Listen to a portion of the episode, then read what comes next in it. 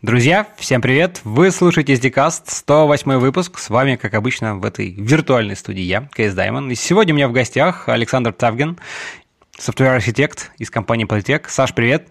Привет, привет! А, вот давно мы тоже как-то так э, не было у меня выпусков, но наконец-то нашлось время. И гости тоже спасибо тебе, что пришел. Так довольно оперативно, кстати, получилось с тобой. Ну да, да. Вот. А, слушай, ну сегодня мы хотим поговорить несколько, осветить несколько тем. Да, одна из них это там про всякие процессы, коммуникации внутри компании, команд и прочих. Там немножко поговорить про а, распределенные системы и, может быть, о чем-нибудь еще. Но пока не будем сразу забегать вперед, давай по традиции расскажи немножко а, про себя вообще, как ты давно и чем занимаешься, как попал наш славный айтишный мир.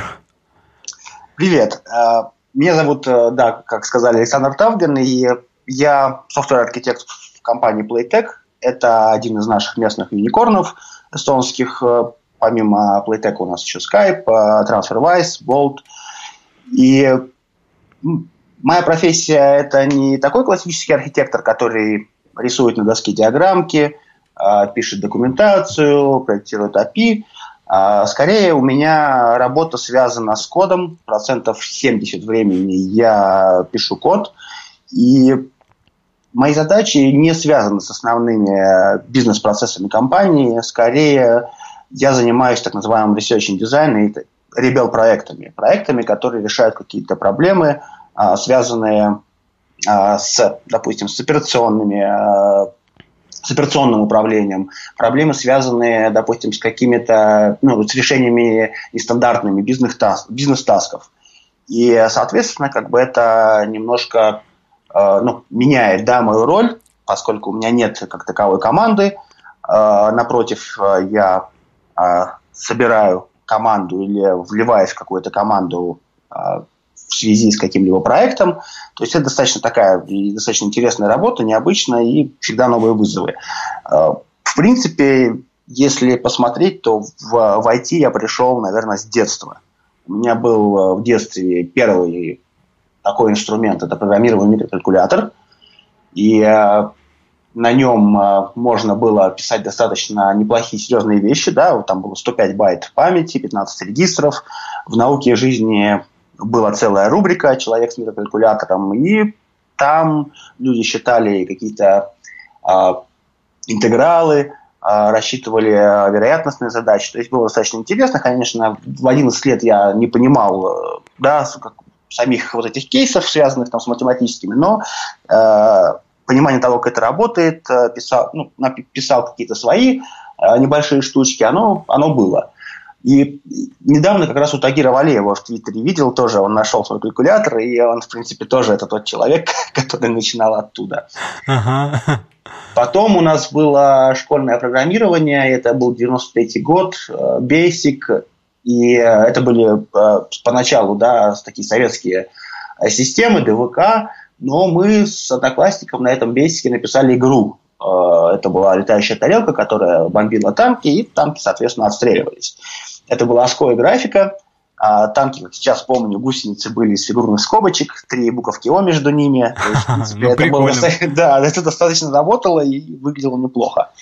А в индустрию я пришел э, в 2000 году, это вот первое мое рабочее место, э, где, в принципе, все и завертелось. Тогда же я так серьезно уже познакомился и с Java, и уже немножко начал э, ну, писать, смотреть, учиться э, в системах на C, и вот как-то вот с этого времени пошло. То есть, в принципе, в следующем году у меня будет, да, 20 лет э, в индустрии. А, очень много все поменялось, естественно, очень э, по-разному компании развивались, очень в разных компаниях работал, то есть и жил в Европе, работал в Швеции, в Лондоне, то есть достаточно очень хороший такой опыт, где ты видишь, насколько а, разно, по-разному а, выстраивается культура в компаниях, насколько по-разному выстраиваются инженерные процессы. И, ну, в принципе, это так достаточно все было интересно. А, если бы вот еще раз прожить это все, я бы это повторил. Слушай, ну да, довольно-таки так э, насыщенная, разнообразная у тебя айтишная жизнь, твоя айтишная биография. Слушай, ну расскажи еще, э, вот, может быть, немножко поподробнее про, про компанию, да, ты уже рассказал, так сказать, что там какие-то, mm-hmm. там, ты, твоя роль, да, еще мы тоже немножко ее раскроем, вот, но вот в целом про компанию, просто как бы чем занимаетесь, какие там есть проекты, процессы, чтобы нам немножко вот погрузиться mm-hmm. в контекст э, дальнейшей беседы. У нас э, компания очень большая, Э, она э, раскидана по всему миру в буквальном смысле. А если брать общее количество человек, то это более 5000. Если брать инженерные команды, да, то есть люди, которые непосредственно создают софт, люди, которые этот софт деливерят, да, решают проблему, то это порядка, ну, может быть, полутора тысяч. И офисы у нас основная да, разработка это вот Эстония, Таллин, Тарту, но они также существуют и Киев, э, София в Болгарии, это и Кипр, это и Израиль, это и Англия, то есть ну, понятно, в общем, территориально вообще распределены там по всему географически, по миру, да. Да, а, и, угу. да а... и здесь получается, что продуктов в компании очень-очень много, а, и продукты это не только те, которые да, писались или создавались внутри компании, но поскольку существует еще такая вещь, как uh, merchant acquisition, да, когда компания покупает компании, то в какой-то момент присоединяются команды, которые ну, разрабатывали или что-то делали вне зависимости от вас. И тут получается как раз такой, такая задача, что очень много разных продуктов, очень много разных команд, очень много всего, и этим всем как-то вот надо управлять. Ну да, да, вот это хороший такой момент. Мы э, с Максом Шульгой тоже, в общем, в одном из там, предыдущих выпусков тоже обсуждали, э, вот когда большой зоопарк, много команд, и, э, знаешь, как бы тут есть несколько подходов. Есть вариант, когда э, стратегия такая, когда, так сказать, есть жесткий определенный там перечень, там, не знаю, технологий, ну, стек определен, mm-hmm. как бы, да, и, ребята, вот вы можете в рамках этого стека, так сказать, делать, что хотите. Ну, не знаю, там вот я, я как бы никогда не работал в Яндексе, но, насколько знаю, у них там, там вот питон, там, не знаю, еще, то есть ты там не можешь прийти сказать, а давайте я сейчас на что-нибудь там на Haskell напишу просто, да, вот такого нету. И есть другой вариант, когда вот больше это, наверное, свойственно, не знаю, ну, ты меня, наверное, поправь, так ли я считаю, правда это или нет, а, какие-то такие стартаповские, когда как компании, команды быстрорастущие, и вот там маленькие команды, или так, ребята, вот наш стек, мы тут кого нашли, как говорится, кто на чем мог, mm-hmm. тот на том и написал, да, а потом, когда все это немножко взрослеет, так сказать, немножко так оседает, на землю спускается, такие, так, а как мы будем все это поддерживать, а как нам все, со всем этим жить, да, вот. Ты тут, что думаешь? Тут есть на самом деле две стороны. Первое – это а, ну, выбор стека, да. Если мы говорим о общепринятых практиках, да, это вот agile, когда команда независима, они могут выбирать технологии, подходящие для решения задачи. Есть такой момент, что э, ну, выбор технологии, в принципе, команда должна как-то обосновать. И я, помимо основной работы, я веду еще open source проект, который мы развиваем да, для observability. И мне часто задают вопрос, почему вы ну, как бы начали писать движок на Java. А, почему? И тут возникает такая проблема, что код это не просто да, вещь, которую написали, и практика показывает, что код живет дольше, чем команда, да, есть такое понятие период полураспада команды. Полураспад команды – это где-то два с половиной года, в команде меняется половина человека. Код, как правило, живет там 3,5-5 лет, ну, основной кор, то есть в какой-то момент э, с кодом начинают работать люди, которые не принимали решения, когда ну, писали это, и для них некоторые моменты могут быть непонятны, не отсутствует контекст, почему, допустим, то решение при написании было выбрано в тот момент или нет.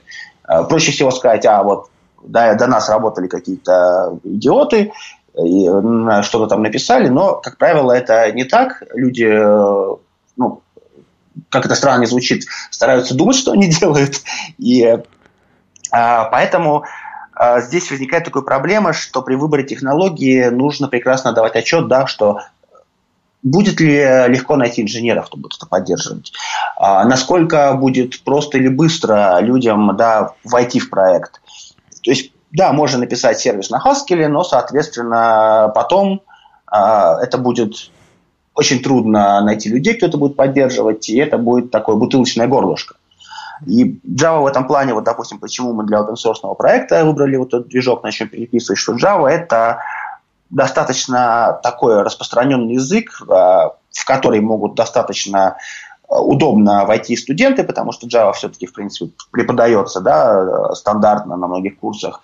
И это такой, а, такой стек, который знаком достаточно большому количеству инженеров. И он достаточно устоявшийся, да, то есть там есть своя экосистема, свои там лучшие практики, то есть Java сейчас развивается достаточно хорошо, что мне нравится. И есть еще так, другой момент, связанный с организационным, потому что э, люди разные. Э, кому-то удобнее, лучше работать, когда у него вот есть план. Да, у нас есть там спринт или он там еще что-то. И человек видит, ему нужно сделать вот это, это, это. У него есть какая-то там зона ответственности. У него понятно, комфортно и хорошо.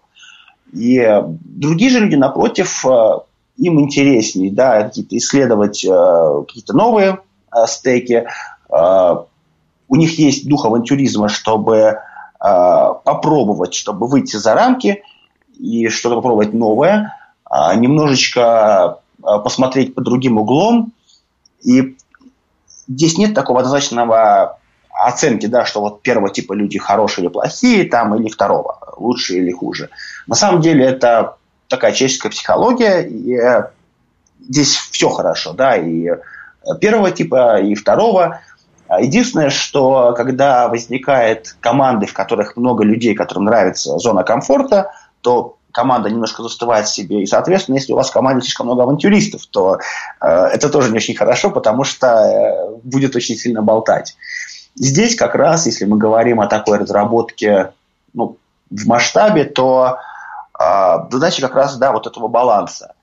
И у нас в компании в этом плане очень хорошо выстроена культура, и я знаю, о чем я говорю, потому что э, опыт в различных странах, в различных организациях а, ну, дает как бы некий бэкграунд, чтобы более-менее оценивать. У нас в компании человек, а, человеку стараются найти роль или занятие, или вот вписать его туда, где он будет себя чувствовать комфортно. То есть если человеку нравится более как бы работать в таком команде, где у него достаточно хорошо, четко расписаны роли, четко расписаны, что ему делать, все это запланировано, отлично, без проблем. Это, ну, то есть для него сделают все, что, чтобы он чувствовал себя хорошо. Если кому-то нравится, напротив, э, что-то более исследовать, э, что-то изучать, э, то, в принципе, он найдет себя и в этой роли тоже. И если вот посмотреть даже, то есть как бы вот ну, несколько таких подходов, где один это, вот у нас есть процессы, мы делаем фичи, спринты, вот это, ну, там по-разному, у каждой компании по-своему. А, и есть другой подход, это так называемый, вот мы их называем ребел-проект. Ребел-проект – это когда а, есть некая проблема в организации. Она может быть, в принципе, и бизнес-проблема, она может быть какой-то internal, и нету как бы еще понимания полного, да, как, как это надо делать, решать, нету процессов никаких вокруг, потому что это вот ну, только некая идея, некий подход, чтобы найти, сделать research то, в принципе, собираются э, такая собирается команда под проект, э, куда входят люди ну, с различных, опять-таки, команд, со своим доменовым как бы бэкграундом, и возникает такой как бы, процесс работы как в стартапе, когда у вас там нету жиры, вы не, вы не делаете никакие процессы, вы, в принципе, собираетесь, может быть, раз в день, может быть, реже, если ну, не требуется такое часто, частое собрание. Координируйтесь, синхронизируйтесь и достаточно быстро идете вперед, потому что каждый новый проект это, в принципе, похоже на проход по болоту, да, ты не можешь сразу идти напрямую куда-то, а ты делаешь шажочек, прощупываешь, ну, вроде, вроде можно ступить дальше. Ступаешь, дальше уже как бы появляется более лучшее понимание того, что, что надо делать и что ты делаешь. И это такой степ-бай-степ ну, идет вперед. И, в принципе, по ну, я работал по таким схемам э, вот э, и в предыдущей компании. Это имеет несколько плюсов. Помимо того, что это решает некие проблемы, помимо того, что это достаточно быстро позволяет сделать некий прототип и ну, подтвердить какую-либо гипотезу, это еще и отлично работает в плане обмена информацией между различными командами, когда э, люди с разных команд, с разных э, областей начинают очень активно обмениваться информацией, и это очень сильно э, дает нового типа знания ну, другим командам, да, допустим, девелопменты больше начинают понимать о том, как работает uh, operation team или там critical incident uh, uh, team, которые что-то делают. Uh, в этом плане у меня был очень хороший опыт uh, в Лондоне, в компании IG, uh, где я работал в SRE тиме, и, ну, представим, да, то есть еще большие, большая организация тоже, очень много небольших команд, которые, ну, делают свои сервисы, да, там, какие-то REST, там еще что-то. И SRE команда, она имеет такое общее visibility, потому что она видит, как работают э, вот эти все компоненты вместе, э, понимает, э, как это все идет в, в продакшене. Поскольку проблема э, вообще operations в том, что мы, ну, тесты не дают нам а, полного понимания того, как система будет работать, потому что тестирование происходит в такой некоторой, некой песочнице, да, где мы покрываем там некое, некую логику там, и кейсы, но проблемы реального мира, они, как правило, связаны, да, ну, часто связаны именно и с реальным миром, да, может там, в нетворк упасть, а, или ну, появиться некая ну, комбинация каких-либо событий или логики, и это все проявляется только там. И там была вот в, этой английской э, компании такой подход, что окей, мы, э, есть какая-то проблема, есть инцидент или есть баг, если он маленький, мы можем на месте да, там, пофиксить код, это делается, но если это что-то большое, то э, человек, вот этот инженер, кто берет на себя решение проблем, он идет в эту команду на недельку и вместе с девелоперами там э, решает ее. И поскольку команд очень много, есть команды, ну, которые работают с разным стеком. Например, одна команда работает там, с графами, базами данных, а другая команда работает там, а, с, допустим, с определенными какими-то системами, то э, в течение там, полугода-года у инженера, который походит по этим всем командам, по недельке посидит, у него ну, образуется очень хороший тоже такой опыт понимания там, различных э, технологий, как они работают. Соответственно, те команды, куда приходит да, вот этот инженер, получают тоже опыт от э, того, ну, от э, а, operation, от того, как все это работает вместе, какие проблемы нужно, допустим, думать, может быть, наперед. Там.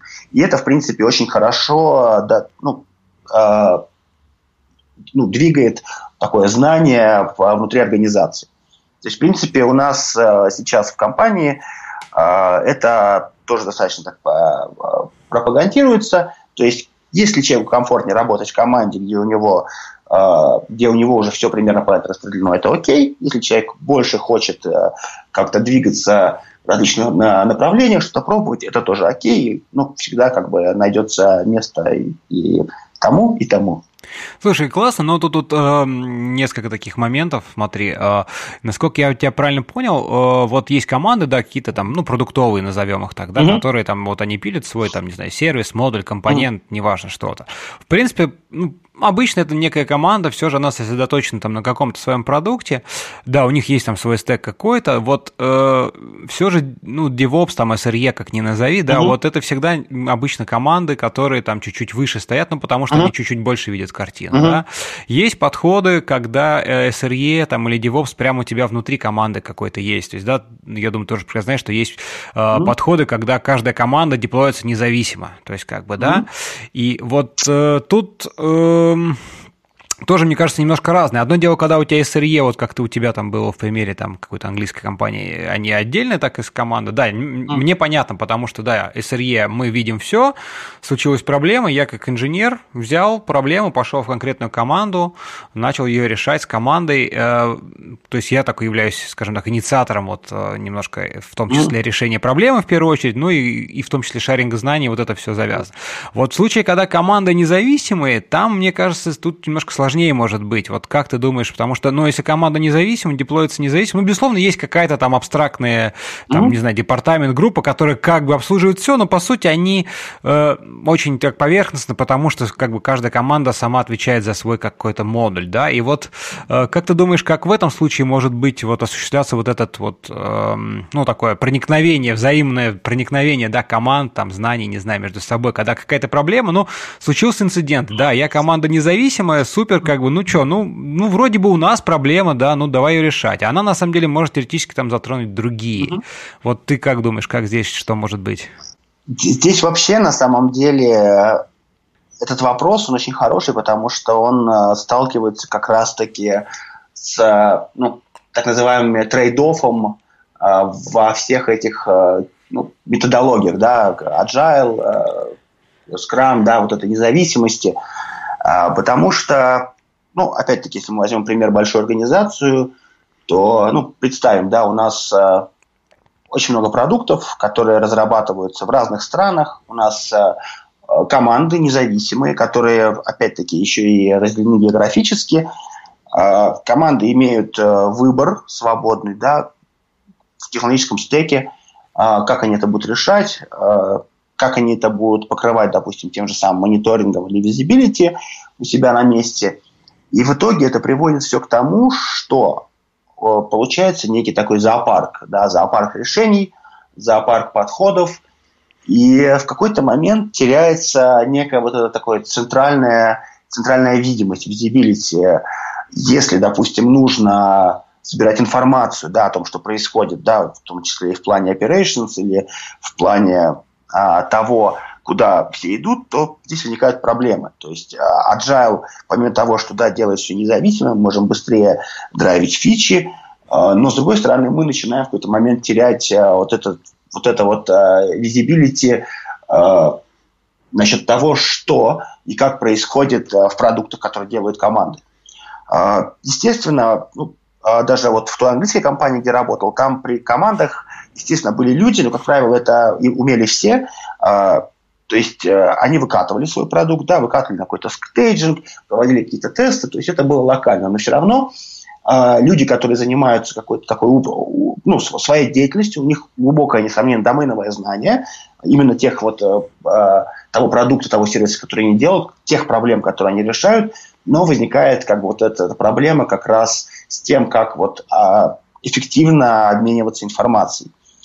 И у нас как раз это вот в компании, в Playtech тоже э, ну, была проблема, мы, слава богу, решили достаточно успешно, но я э, вижу, э, как в других организациях, особенно быстро растущих, э, ну, а, проблемы такого же рода появляются вновь и вновь.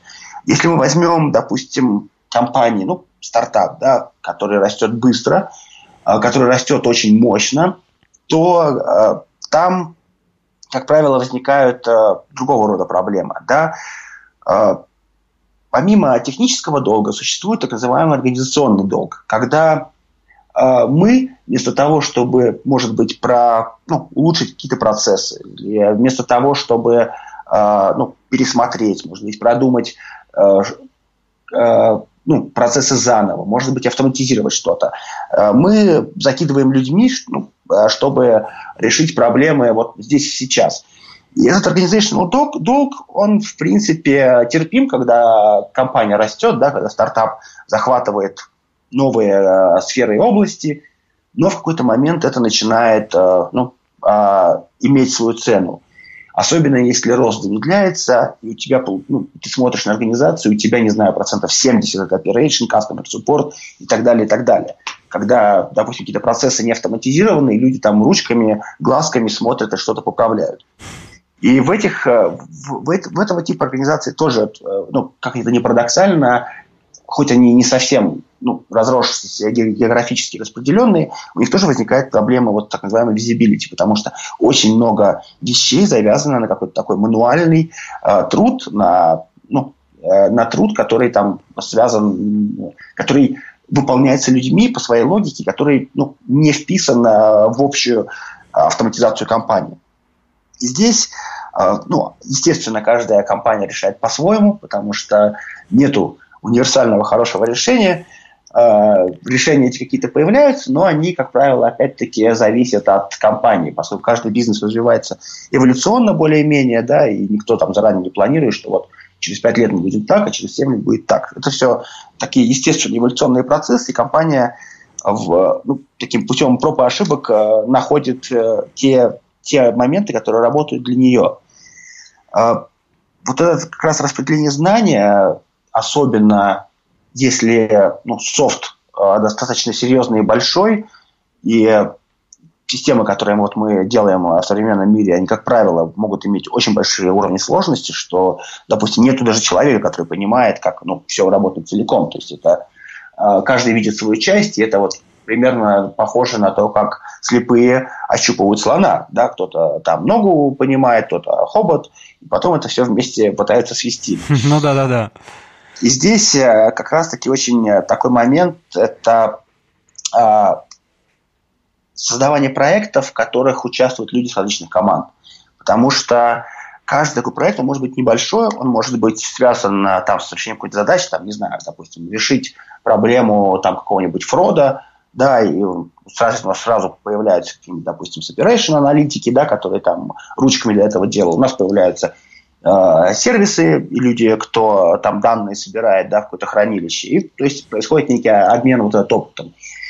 Есть э, здесь хорошее такое э, выражение, что у компании, у крупного бизнеса всегда есть, в принципе, два варианта, если мы хотим решить какую-то проблему. Один вариант – это вот есть э, решение, да, коммерческая, которая продает какая-то команда. Мы покупаем, мы получаем некий сервис, наших людей обучают, ну, вроде все хорошо, мы быстро решили. Но здесь э, это похоже на то же самое, как мы, допустим, арендуем квартиру. Пока мы платим деньги, все хорошо, деньги прекратили платить, нам нужно искать новое жилье. Другой подход – это когда компания пытается, не пытается, а решает свою проблему внутри. То есть э, идет разработка, идет время – Здесь, да, здесь идет фактор того, что требуется, может быть, э, достаточное количество времени, у компании нет времени там, ждать, или проблема достаточно серьезна, но в целом этот подход э, можно сравнить э, с ипотекой. Мы платим, мы инвестируем что-то, это как инвестиция. Причем инвестиция не столько в решение какой-то проблемы, это основная еще инвестиция в команды. Люди, которые решают проблему, разрабатывают вот так называемый Rebel проект или еще еще дизайн, они в процессе этого начинают получать э, огромное количество знания, которое связано вот, ну, с какой-либо новой да, сферой. То есть, если мы там что оптимизируем, допустим, э, detection, да, то люди э, начинают больше, допустим, девелоперы понимать, э, как работают модели там, или еще что-то.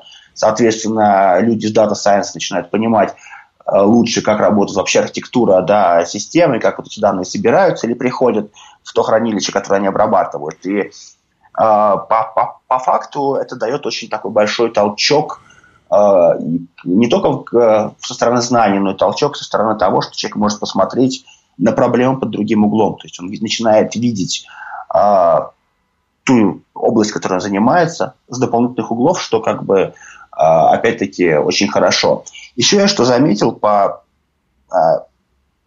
ну, по проектам, которые как раз мы занимаемся такой observability, с сбором информации, предоставлением и ну, анализом того, что происходит в системах, в распределенных системах.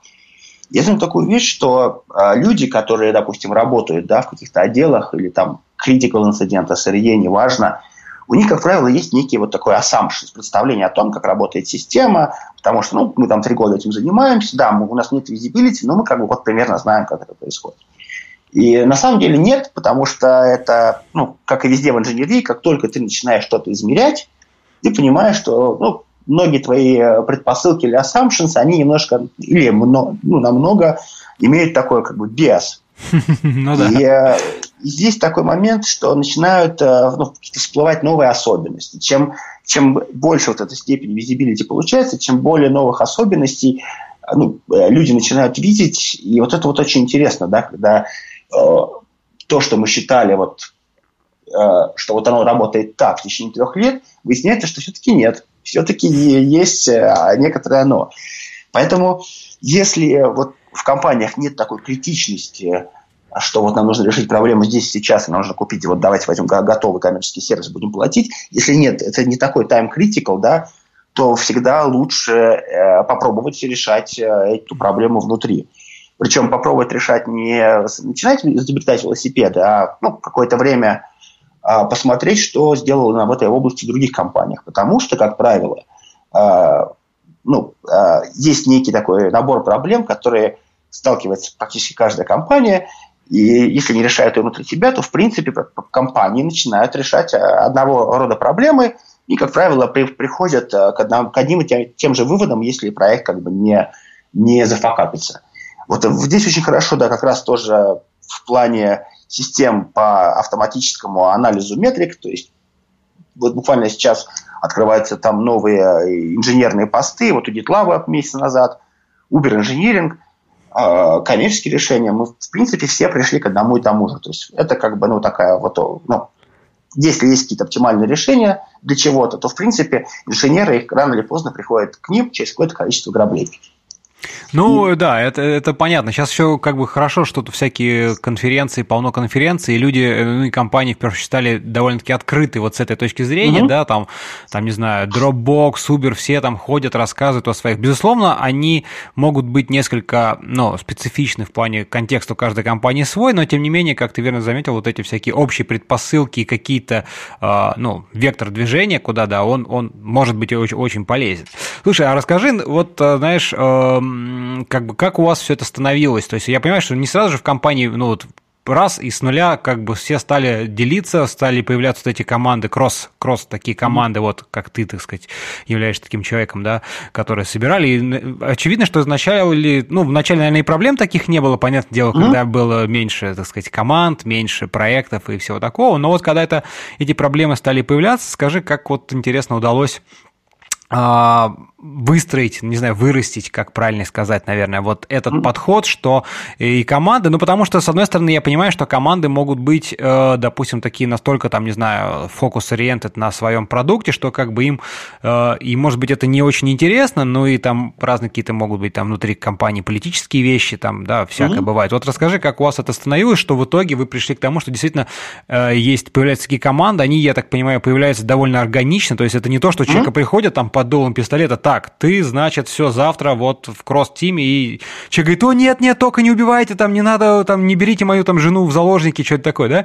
А, а это, это естественно, и есть люди, которые, да, я круто, я готов, прям мне классно, хочу посмотреть. Вот расскажи, как эта культура становилась. Ну да, это не происходит так, что менеджер э, рассылает всем, вот список добровольцев. Да, да, да.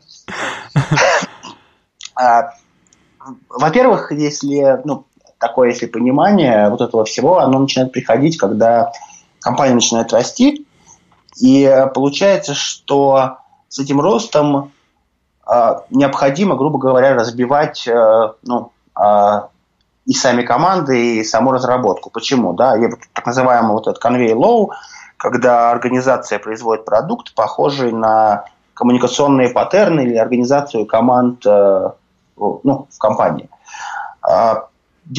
это, в принципе, шло точно так же, когда требования бизнеса и, допустим, рост бизнеса ведет к тому, что какие-то компоненты системы или продукта начинают э, расти быстрее, или к ним начинают, э, э, ну, требования к ним начинают быть более, допустим, отличаться от общего. Да, и возникает, грубо говоря, такие, такого плана задач, что мы там декуплим что-то одно, другое, что-то мы начинаем уже отдавать в другие команды. И это вот такой первый этап э, такого роста, ну, именно в том плане, как, как с каким-то ограниченным количеством ресурсов мы можем делать больше. Поэтому э, то, где надо делать больше, оно как-то естественным образом начинает отделяться, где нужно более быстрое, э, быстрый оборот, быструю реакцию, где-то, наоборот, нужно более стабильней. Э, то есть это происходит более-менее естественно. И э, в процессе вот а, таких вещей у компании опять-таки появляется опыт а, понимания того, как, а, как лучше следует, а, допустим, выстраивать да, новые команды, новые процессы. Как сделать вот этот перенос знания да, из там, более большой структуры в какие-то более маленькие команды. И опять-таки, если Э, говорить о каких-то вот таких экспериментальных проектах, то они начинаются с каких-то таких небольших, то есть изначально, да, давайте попробуем это, давайте попробуем это. И э, это сработало, это сработало, это не сработало, но зато у всех появилось знание, что туда идти не стоит, а, а если и стоит, то вот лучше тогда вот туда, туда не заходить, туда вот этого избегать. А, и ну, вот в процессе этого как-то вот понимается, да, а, ну, происходит понимание внутри организации. И здесь я опять-таки хочу сказать, что в момент вот таких преобразований всегда достаточно хорошо видно, да, то есть какие-то люди, которые на себя не боятся брать ответственность, люди более активные, люди более, э, которые более стремятся залезть в какие-то смежные сферы, они, соответственно, тоже органически, естественно, ну, всплывают в команде, как, допустим, более какие-то такие, э, ну, это может быть и team lead, это может быть какой-нибудь и tech lead, между ними, да, есть разница, и ну, лучше все-таки их не смешивать. Э, и, соответственно, вот у этих людей, которые имеют visibility да, в своей команде, в своем бизнес-процессе, им уже органически легко наладить контакт с другого, ну, с такого же типа людьми из других команд, и, соответственно, уже что-то делать быстро и пробовать идти вперед. А, я вот как раз сказал, что есть разница между тим лидом и тех лидом. Да, это вот то же самое, как э, такой вопрос э, VP of Engineering versus CTO. Здесь есть такой момент, что если мы говорим о тимлиде, то задача тимлида да, сделать, чтобы э, людям в его команде было комфортно, чтобы они э, ну, получали или работали в той сфере по такому ритму, какому подходит им, который им удобен, который ну, заставляет человека чувствовать себя комфортно в команде. Да, и всем комфортно, всем хорошо. А, и техлит, напротив, это человек, который менторить э, людей ну, в плане, допустим, в инженерной, да, то есть это технические обсуждения. Это человек, который э, помог, ну, если э, ну, саппортит с технической стороны, он помогает, может, решать какие-то проблемы, он менторит новых людей, да, это вот технические обсуждения. И эти роли ну, не очень хорошо смешивать, потому что они немножко разные, и когда человек пытается быть и тем, и тем, то, как правило, либо у него не хватает на все времени, либо он что-то делает не очень хорошо. Тем лид это более такой человек, который делегирует и который, э, грубо говоря, коммуницирует с, э, ну, э, в плане бизнеса уже с, с уровнем повыше. И, как правило, вот очень интересно, что естественном, да, когда мы говорим о здоровой компании с культурой, то на эти места люди попадают сами. Это не так, что вот пришел э, ну, грубо говоря, какой-то человек, Вася, и ему сказали, вот ты теперь техлит, тимлит в этой команде. То есть это все вырастает органически, просто иначе тогда не будет, опять-таки, в команде хорошего климата, да, потому что, в принципе, люди, которые, которым комфортно, э, допустим, э, быть в роли, допустим, техлида, да, которым, у которых есть стремление там, к sharing the knowledge, Э, ну, помогать э, другим, ну, другим инженерам, э, то, в принципе, они как бы органически тоже оказываются на своих местах. И, соответственно, в организации ну, какие-то меж, вот такие команды, которые собираются из различных команд, они состоят из людей, которые вот или уже на каких-то этих должностях, или из людей, которые уже ну, достаточно близки, близки к ним. То есть, опять-таки, естественно. Ну, да, мне тоже, честно говоря, кажется э, странным появление там тим лида, тех лида извне, то есть как бы, ну, одно дело там senior девелопер, окей, но все равно senior девелопер это как бы вполне конкретная роль, конкретная, то есть mm-hmm. там, а вот именно лид, как бы, да, слово там, неважно, тим, тех, неважно, mm-hmm. но это человек все-таки, который как минимум должен немножко вырасти снизу, ну, в моем представлении, mm-hmm. он должен побыть в команде, потому что, ну, ты, во-первых, там должен быть экспертом, и какое-то твое мнение должно что-то значить, не просто потому, что тебя привели, сказали, вот Вася, он супер крут, значит, его мнению верить. Но программисты обычно так не работают, да, им, они не верят на слово, они верят э, подтвержденным каким-то фактам, действиям, а это можно добиться только находясь в самой команде, да. Я понял, то есть как бы идея в том, что вот именно такие люди, ну, скажем так, более инициативные, что ли, да, наверное. Потому что в любом случае, если ты там дошел до там тим лида либо тех лида, это ты проявил какую-то инициативу, все время пытался чуть-чуть больше, чуть-чуть больше коммуникации, да, чуть-чуть больше брать ответственности. И, наверное, да, здорово, что им, им немножко проще вот потом пойти вот в эти кросс, кросс-команды, да. Вот, слушай, а что является вот э, результатом вот, скажем, этого такого внутреннего проекта, стартапа, вот этой кросс-команды? То есть есть проблема какая-то, да, вот мы пришли там, не знаю, из трех-пяти разных команд люди, Одни там у одних там вообще один стек, другие это там чистые сырьешники, которые только DevOps там что-нибудь такое, третьи это там, не знаю, базисты, которые только там всю жизнь хранимки писали, ну просто они каким-то чудом в это, контексте этой проблемы имеют смысл, да, имеют, имеют какое-то значение. Вот вы начинаете обсуждать, как ты сказал, да, такое болото, ходить, значит, туда там прощупывать, там прощупывать. А, вот что является результатом? Да, вы что-то попробовали, что-то получилось, что-то нет, но вот немножко раскрой, как бы, э, как бы, что является выходом конекста. Мы получили какие-то знания, ну, знания однозначно, с этим вопросов нет, но мне имеется в виду интересно узнать ближе, ближе к, как бы к бизнесу, к решению этой проблемы. То есть мы поняли, в чем проблема, ее можно решить таким-то способом, дальше какая команда там будет это решать, на каком там технологии, какие будут приняты решения, да, вот как, как эффект, эффект этой команды. У меня вот очень хороший пример, это вот тот проект, который э, я сделал и который сейчас уже тянет меня за собой. Вот это, мы переписали движок на open source, и это как-то вот все завертелось. А, это ну, началось все два года назад, два года и один месяц. Я расскажу некий бэкграунд, что, окей, у нас э, разные команды, географически распределенные, очень много продуктов, и из-за этого у нас э, ну, отсутствовал такой central visibility да, по operations, поскольку у нас порядка 70 дата-центров по всему миру, на которых это все крутится. Соответственно, ну, внутренности продукта знают э, команды, которые их разрабатывают.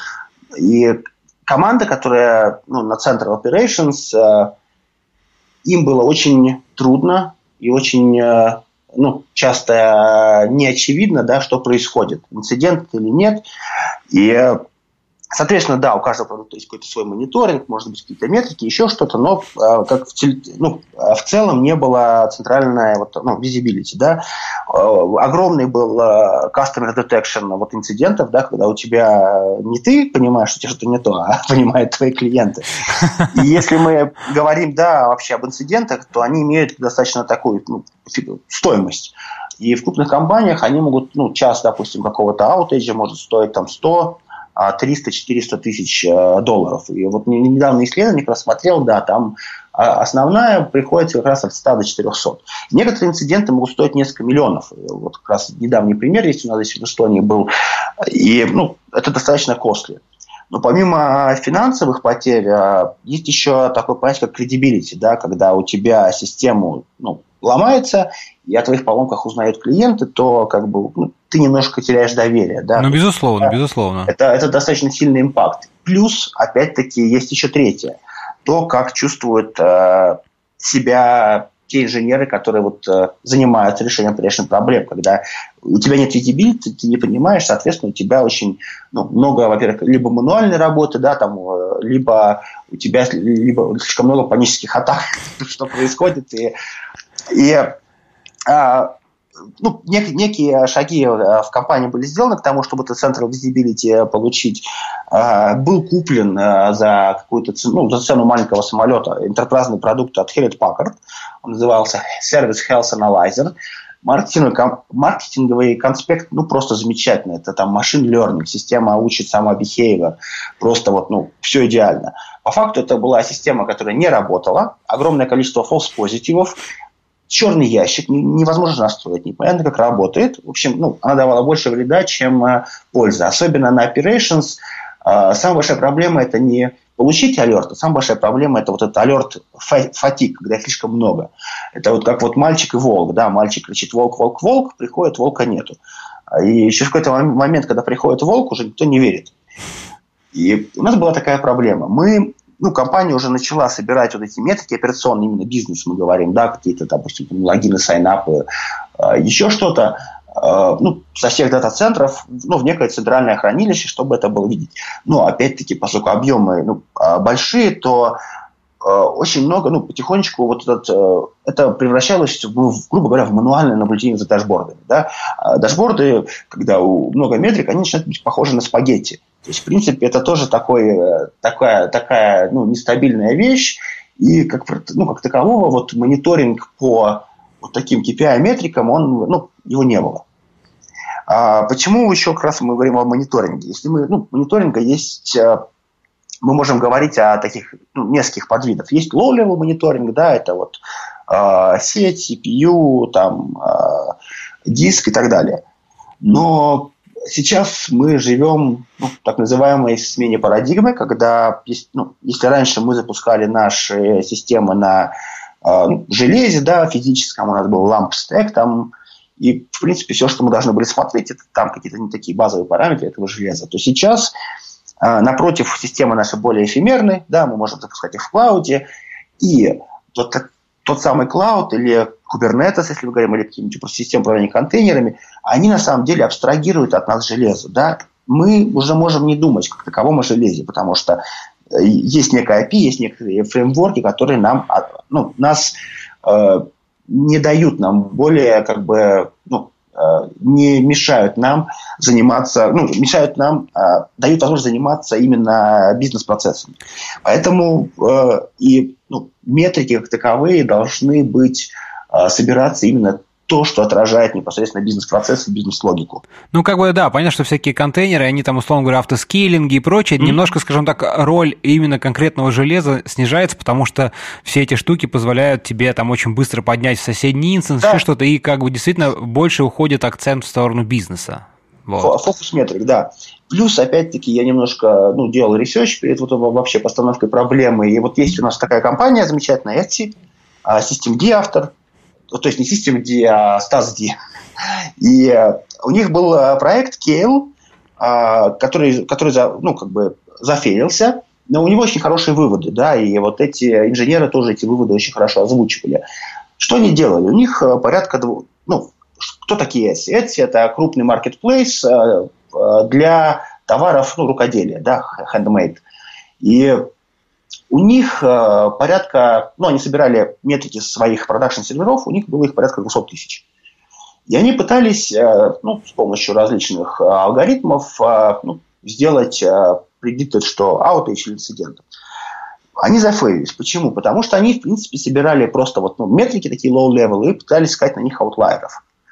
А, но если у тебя 200 тысяч метрик, то ты будешь каждым тиком иметь каких-то аутлайеров. И, то есть э, у них все свелось в борьбе с false позитивом.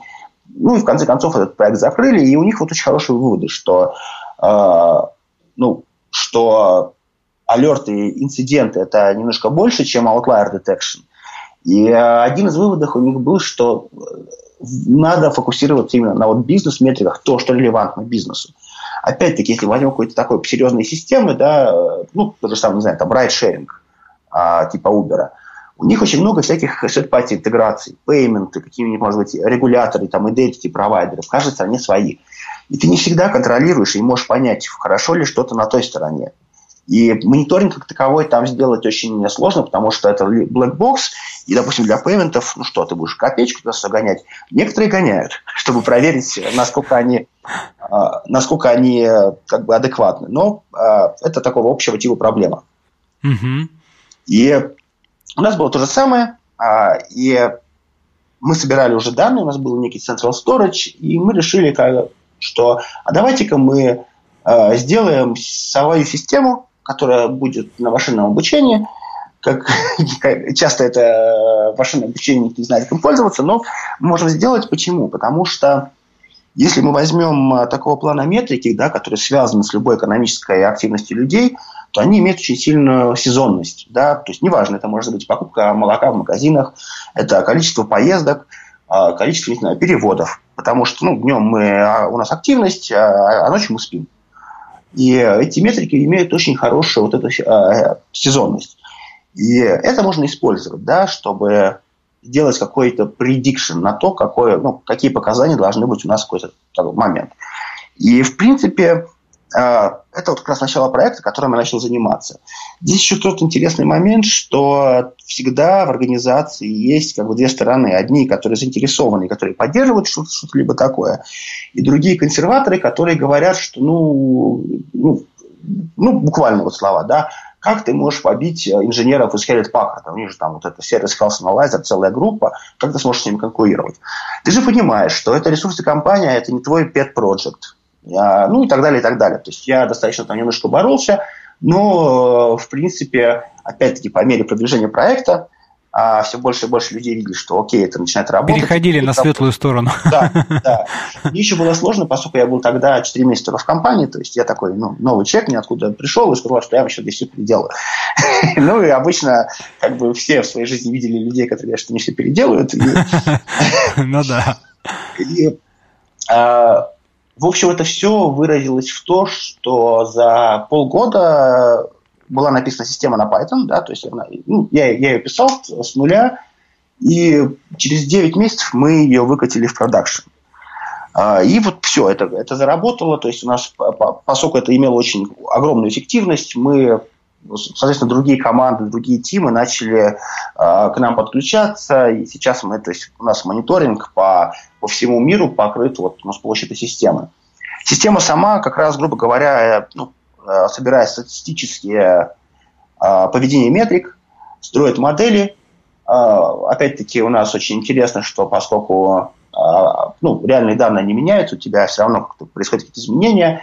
И у нас есть оптимизация этих моделей, да, то есть мы можем по, ну, оптимизировать, минимизировать расстояние между ну, реальными данными и моделями. То есть, в принципе, достаточно много автоматизировано. Как результат, у нас тут есть график как раз, я сам его увидел только прошлой весной, когда ну, магистр, ну, супервайзил магистрскую, это открытые данные. Так вот, если у нас Customer Detection до вообще введения вот этого централити был порядка 70%, 10-15% ченджи и все остальное, это вот, ну, мониторинг там был 25, может быть, 30%, то сейчас у нас Customer Detection упал ну, 3-4% мониторинг у нас детектит порядка 85-80% вообще всех инцидентов. Mm-hmm. И э, качество и скорость обнаружения ну, выросли ну, в разы. И вот это вот как-то все завертелось, потому что ну, мы а, об этой системе ну, мы начали говорить в комьюнити, да, вот Time Series, Influx, и как-то вот это все начало уже э, заводиться, заводиться, и появилось лучшее, опять-таки, понимание, как строить такого плана системы, какие могут быть сложности, и вот мы уже э, пришли к тому, что мы переписали движок для open source, и вот буквально, не знаю, в ближайшие месяцы будем его уже выкладывать, выкатывать.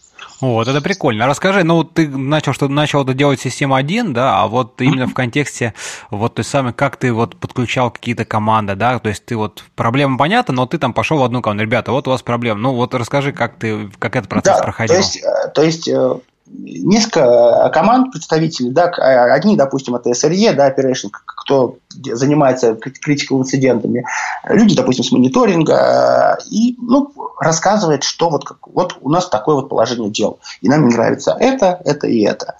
И это как раз были те люди, которые заинтересованы были.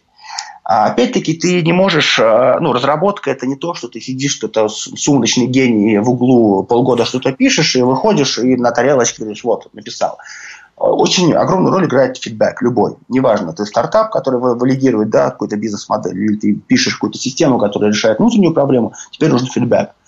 И здесь очень большой именно саппорт, несмотря на то, что как бы, я, я еще все еще разрабатывал один, а, очень большой и хороший фидбэк я получал от, э, от людей, кто вот, ну, SRE команд, да, operations. Э, понятно, что система вначале не работала, ну, не было, так как бы все сразу не заработало, были и свои баги, но мне очень вот именно понравилось, как люди приходили и вот мне очень подробно говорили, вот что здесь так, здесь, здесь. И это сработало, потому что чем больше фидбэка, чем как бы мы, ну, мы вот проходим эти циклы, да, сделал, получил, исправил, сделал, получил, исправил, то мы, в принципе, выкатили, ну, очень быстро пришли к тому, что у нас получилось решение, которое работает.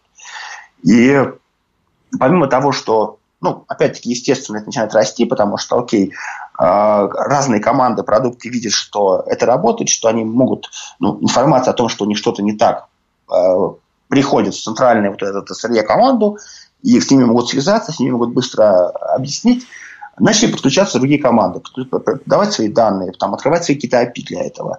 Соответственно, начался рост вот этих requirements к этой системе. Соответственно, потребовались новые, ну, как бы новые инженеры, которые будут заниматься уже разработкой.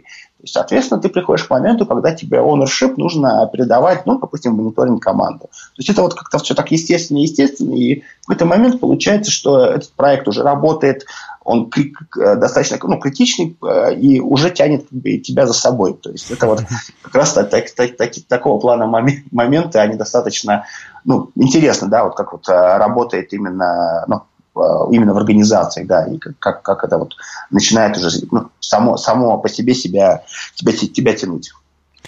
Понятно, понятно. Слушай, ну клево. А что, расскажи еще, вот, вот ты там уже несколько раз упоминал, что там хотите за source, вот э, немножко расскажи про эту тему, то есть как бы причины, идеи, mm-hmm. э, ну, как бы ожидания от публикации в open source, mm-hmm. да? Во-первых, мы, ну, изначально система написана на Python, и, ну, Python, да, как говорят, там лучший второй язык, но, да, лучший, но в системе сейчас порядка, допустим, 60 тысяч строчек кода, но если бы она была написана, допустим, на Java, то размер ее был бы, наверное, 6-8 раз больше. Почему? Потому что, ну, грубо говоря, это Python, огромное количество библиотек, и, допустим, мне нужно оптимизировать мои time-series данные, ну, к моделям, вернее, модели к time-series данным. Мне не надо ну, э, всю эту математику имплементировать. Я знаю, что я хочу делать, я делаю, ну, импортирую, грубо говоря, Skylearn, а, пишу там лос-функцию, да, и у меня это все выходит в 40 строчек. То есть на Java, Java более, допустим, вербозная. Ну, да, да, да, да, да, да. То есть это все а, выглядело бы совсем по-другому. Соответственно, ну, 50 тысяч а, строк кода, это достаточно, в принципе, такой более-менее, ну, уже не маленький проект, но опять-таки Python позволяет это все очень хорошо держать под контролем и ну, получать очень, очень хорошие результаты. Но у Python есть как бы свои недостатки, Первый это в том, ну, один из таких, это глобальный вот этот лог интерпретатора, который э, тебе не позволяет делать ну, настоящую да, мультипоточность. И, э, опять-таки, блокирующее исполнение. Э, ты можешь, да, запихнуть это все в async, но это немножко тоже делает, ну, немножко усложняет. И это один момент да, который мы говорим про какие-то технические, что если переписать на более да, такой язык, э, то мы можем добиться на том же железе там, 15-20 э, раз ну, прирост по скорости. Э, опять-таки, если мы оперируем на скеле, если нам нужно прожевывать там тысячи и тысячи там, метрик, то это играет роль. Другой же момент, что когда ты делаешь любой новый проект, ты, у тебя есть некие, опять-таки, assumptions, которые ты закладываешь, да, что, скорее всего, ну, у нас будет такой объем, или ну, э, сделаем такую-то структуру данных для этого. Но потом он начинает расти, э, появляются новые use cases, которые ты даже и не предполагал, что... Ну, ну как обычно, да-да. Да, и они работают, ты можешь их интегрировать в систему, но ты начинаешь лучше понимать, как бы ты это сделал более вот такого в общем виде, да, general изначально. И это как-то вот все зрело, а, что, окей, мы можем делать лучше, мы можем делать быстрее, мы можем делать более универсальное. И второй был момент в том, что, как я уже говорил, многие компании решают одно и то же. Даже вот здесь э, у нас в Эстонии, да, несколько компаний, они сталкиваются с такого же типа проблемами. Uh, у них то же самое, тот же самая проблема, те же самые там seasonal, э, допустим, метрики. Кто-то решает там пробы что-то себя внутри, кто-то uh, пытает, ну, покупает коммерческие продукты, есть коммерческие продукты, но они опять-таки стоят как маленький самолет, и э, черный ящик для, для команд. И опять-таки мы имели достаточно хороший саппорт из комьюнити, да, кто занимается там сервис данными, там и очень много информации про то, что происходит в мире, вот это Industry 4.0, что мы, в принципе, решили, что окей, э, сейчас есть хорошие системы для допустим, хранение time-series данных, да, там Influx, timescale, очень много. Есть хорошие средства для визуализации, та же графана. Ну, да, да, Но, да. Да, нет такого open source движка, который бы позволил э, не просто какие-то статические вещи, там, трэш-холды делать, а движок, который бы а, создавал бы такие статистические а, модели, которые причем еще оптимизировал методами машинного обучения, и это было бы как бы proven и successful. А, то есть оно работает, оно дает очень хороший, а, ну, Э, хороший benefit. Э, и опять-таки это, этот подход э, агностистичен к данным. Неважно, откуда и что ты записываешь, ты, в принципе, можешь это обрабатывать. Потому у нас даже есть кейс сейчас с интернетом вещей. Мы собираем информацию из сенсоров, все остальное примерно выглядит так же. И как-то, да, вот это опять-таки все завертелось, и потихоньку уже сам этот проект начинает тянуть тебя уже за собой тоже. Поэтому как бы это так как-то опять-таки органически все получается. Да, но, Май, то, что там как бы ты написал первую версию, да, возникли какие-то сложности, которые там, ну, как обычно, невозможно было заранее предвидеть, mm-hmm. да. Все мы понимаем, что как бы там первая версия, скорее всего, ее надо выбросить и переделать просто потому, что в реальном в продакшене появляются кейсы, которые, ну, скорее всего, невозможно было заложить на самых ранних этапах, и архитектура меняется, да, можно все это поменять, э, но вот все равно я как-то до конца пока не понял, почему же вы решили выбрать Java, в принципе, типа, потому что ты говоришь, что она там более, так сказать, многословно, все мы это знаем, да, много библиотек там готовых на Python, ну, я услышал про, G, про GIL, да, Global Interpreter Log, там еще что-то, но э, все же вот э, почему Java, почему не что-нибудь еще, да, тут мы опять опять-таки, знаешь, может быть, немножко возвращаемся вот к самому, к самому нашему там началу нашей uh-huh. беседы, да, про то, что надо выбирать там технологии, которые там поддерживаемые, обслуживаемые uh-huh, и так далее. Да. Вот давай немножко вот на, про это расскажи. Здесь еще такой момент, что даже э, переписывать, ну, переписывание не только потому, что, окей, там первая версия немножко ну, неправильное решение было. Нет, у нас вот эта версия, которая на Python, очень хорошие решения были выбраны, она легко расширяется, но это как скальпель. То есть это сделан скальпель, который заточен по конкретно под компанию, под какие-то, то есть специфически. То есть это скальпель, он не универсальный. То есть сейчас мы пытаемся делать, конечно, не швейцарский ножик, который одинаково плохо во всем, но мы как бы уже э, систему, которая будет не специфически настроена под конкретные, вот, допустим, кейсы, под конкретные э, решения, а то, что ты можешь уже более свободно конфигурировать под разные подходы. И тут, да, тут возник как бы выбор, э, ну, на чем это имплементировать, если мы хотим побыстрее, если мы хотим что-то улучшить. А, опять-таки здесь стоит вопрос, что если мы начнем это писать, это будет open source, то, ну, соответственно, это должно быть как-то понятно инженерам, которые, допустим, ну, вот сейчас будут пробовать в других компаниях вот этот стек.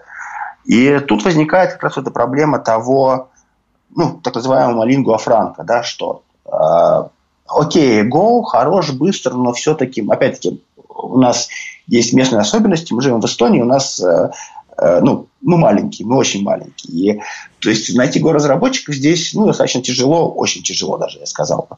Соответственно, другие вот и такого плана стеки как бы немножко вот сталкиваешься ну, с этой проблемой. Брать э, достаточно широко распространенный JavaScript, ну, нет. А, потому что все-таки нужен язык такой статический, который, ну, здесь есть такой момент, что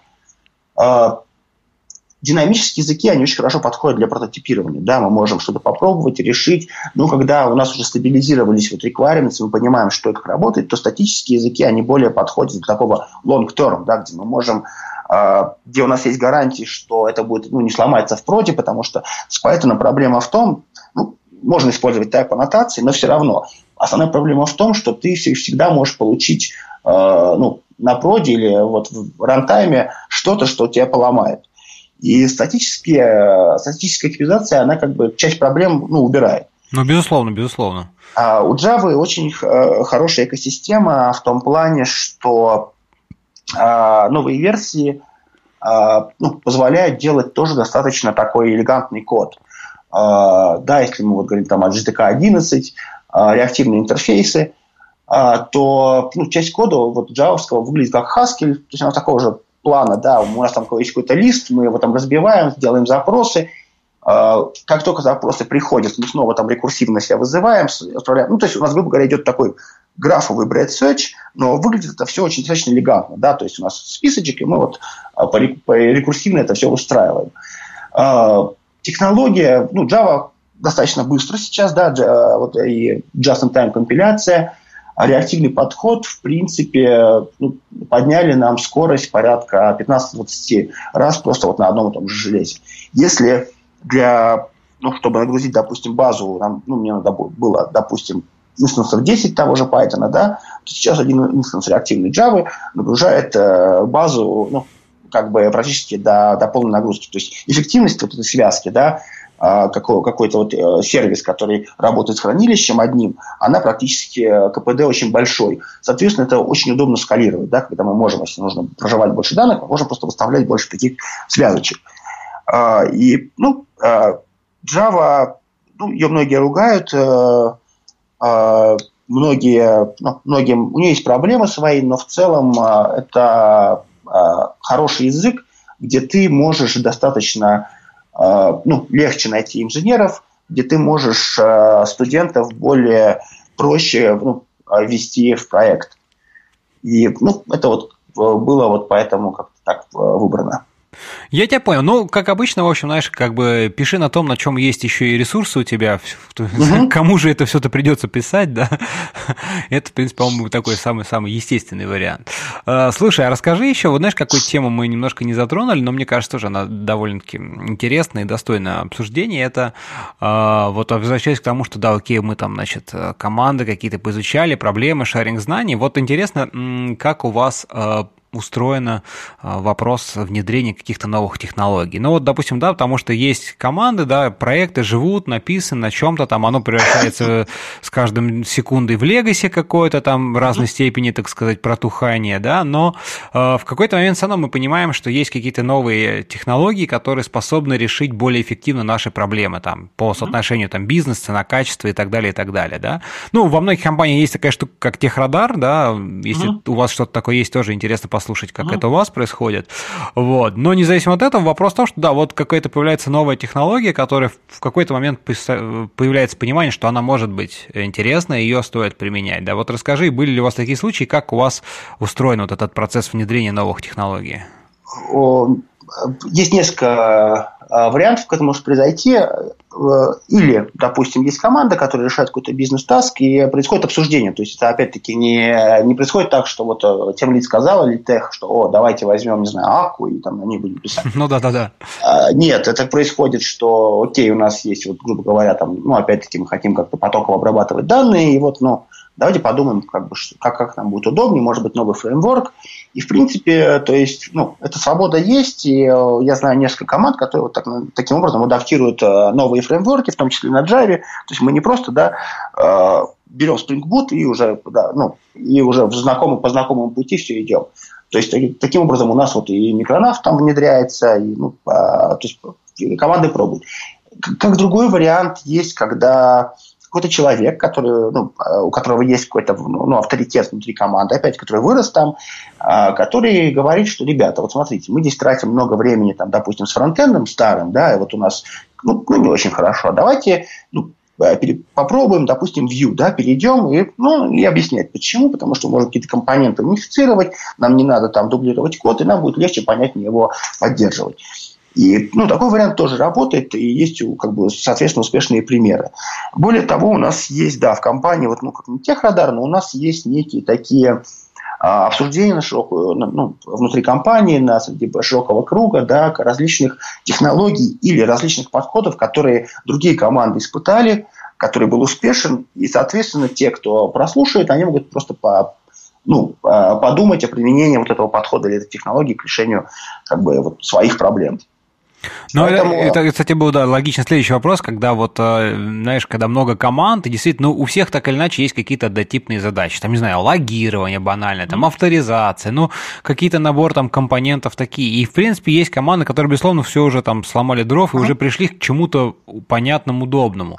И вот тоже хороший, интересный вопрос, э, как, как э, поделиться этим с другими командами, да, и тут тут много вопросов, и, во-первых, там могут быть разные стеки, тогда это, в принципе, неприменимо, да.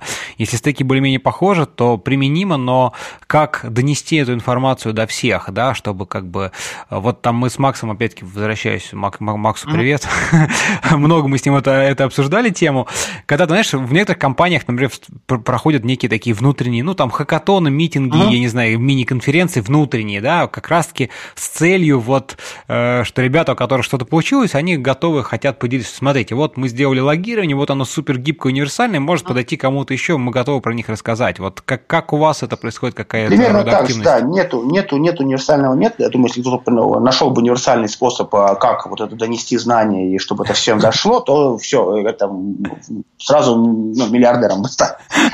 Да, это все, все индивидуально, но примерно по той же схеме, да, то есть устраиваются какие-то воркшопы, устраиваются вот эти сессии, да, которые, ну, к которым может подключиться любой человек с разных стран, ну, делать некие анонсменты, то есть, грубо говоря, вот у нас там есть, ну, будем говорить, допустим, про Vue, да, и с примерами там переходов, и че, люди, кто занимается в различных командах, продуктах фронтендом, они, то есть, соответственно, им интересно послушать, и они могут э, э посмотреть, какого плана проблемы были у людей, какого плана проблемы были решены. С какого плана граблями пришлось столкнуться. Ну да.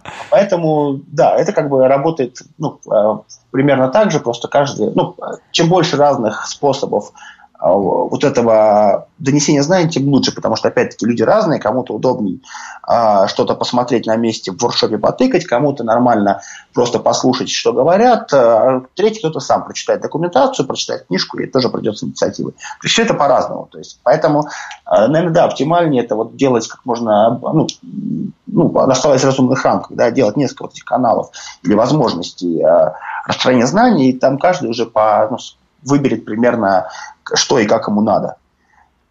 Поэтому да, это вот здесь ну, нет универсального решения. Я тебя понял. Слушай, а вот знаешь еще какая мысль возникла как раз сейчас, пока ты говорил? А, вот я не знаю, есть такая штука, слышал, то нет, называется, ну, обычно это где-то в контексте безопасности, там security champions, то есть тема, когда некие люди, которые в какой-то области, там неважно, безопасность, еще где-то, а, проявляют чуть больше такой инициативы и становятся таким вот, ну, то есть команда, которая там решает какие-то свои специфичные задачи, но, тем не менее, им нужна извне некая экспертиза, там, uh-huh какой-то другой uh-huh. области. Ну, наверное, безопасность как один из наиболее таких понятных примеров, да, потому что ну, всем так или иначе надо думать о этой теме, о безопасности.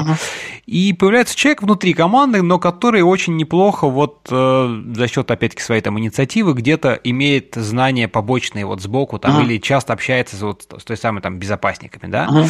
Вот э, как тебе кажется, может ли такой подход в любом направлении, там, не знаю, в плане, например, там, фронтенда, в плане там, архитектуры, в плане каких-то вот э, составных кирпичиков, которые так или иначе свойственны, еще раз повторюсь, там, разным командам, да, задачам, а становиться вот таким источником в том числе как бы вот кросс-коммуникации, чтобы немножко больше э, показывать, ну, как евангелист некий такой внутренний, mm-hmm. да, вот такая тема. Как, как ты на это смотришь? А, тоже хорошо, но единственное, что есть такой момент, что если человек часто приходит э, из, извне компании, да, то ну, какой-нибудь консультант, то здесь есть, во-первых, проблема некого недоверия у девелоперов. Да, когда, ну, мы здесь работаем два года, мы знаем свою проблему, и тут приходит какой-то человек, который там пытается что-то рассказать. Не, что не, не, но из, извне компании это понятно, что это сразу да. будет немножко в штыки восприниматься. Я больше именно про внутри, когда вот именно внутри, но он э, чуть-чуть больше экспертиза где-то вот смежной какой-то области, которая э, ну, внутри, внутри команды нету, а вот она есть где-то извне. Внутри, не, внутри, внутри, например,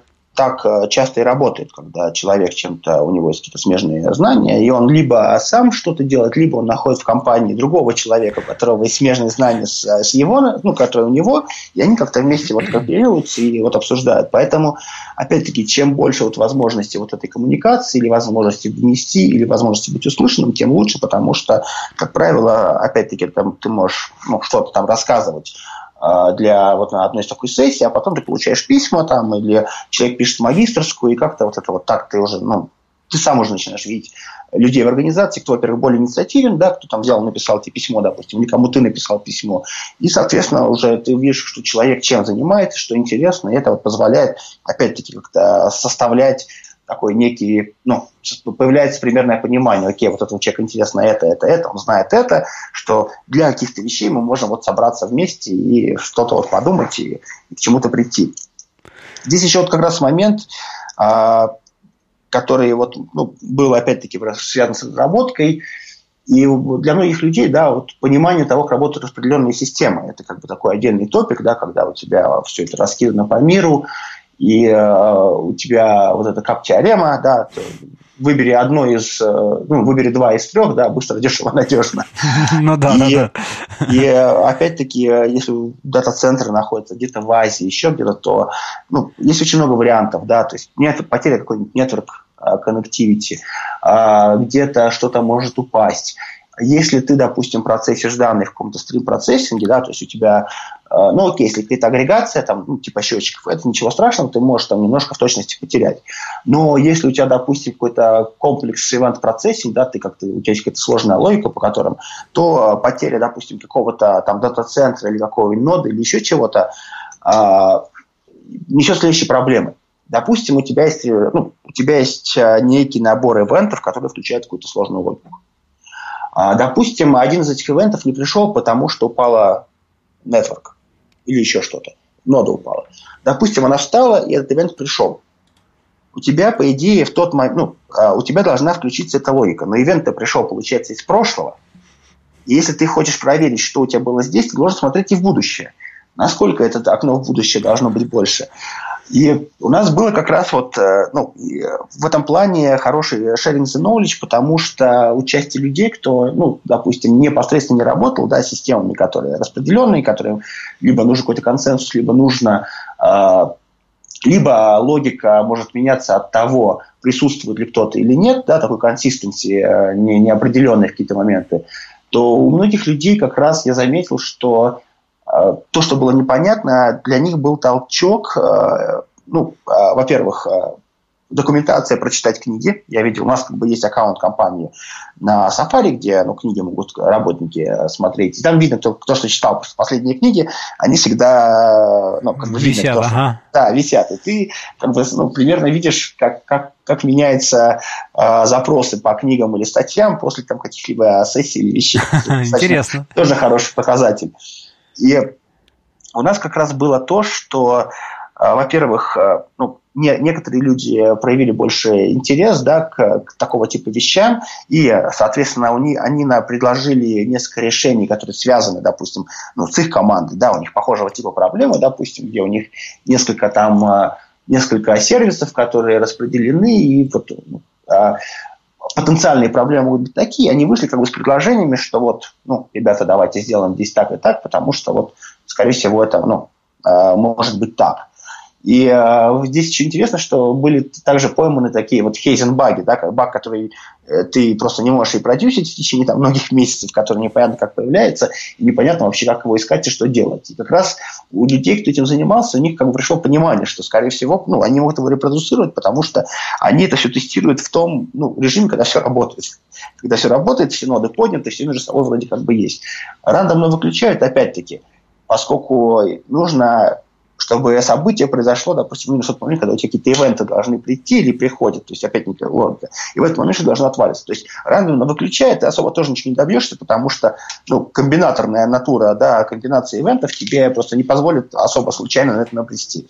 И здесь как раз вот хороший момент, что люди именно из таких смежных областей э, как раз вот эту информацию достаточно хорошо получили и ну, впитали в себя. И было ну, несколько хороших решений тоже найдено.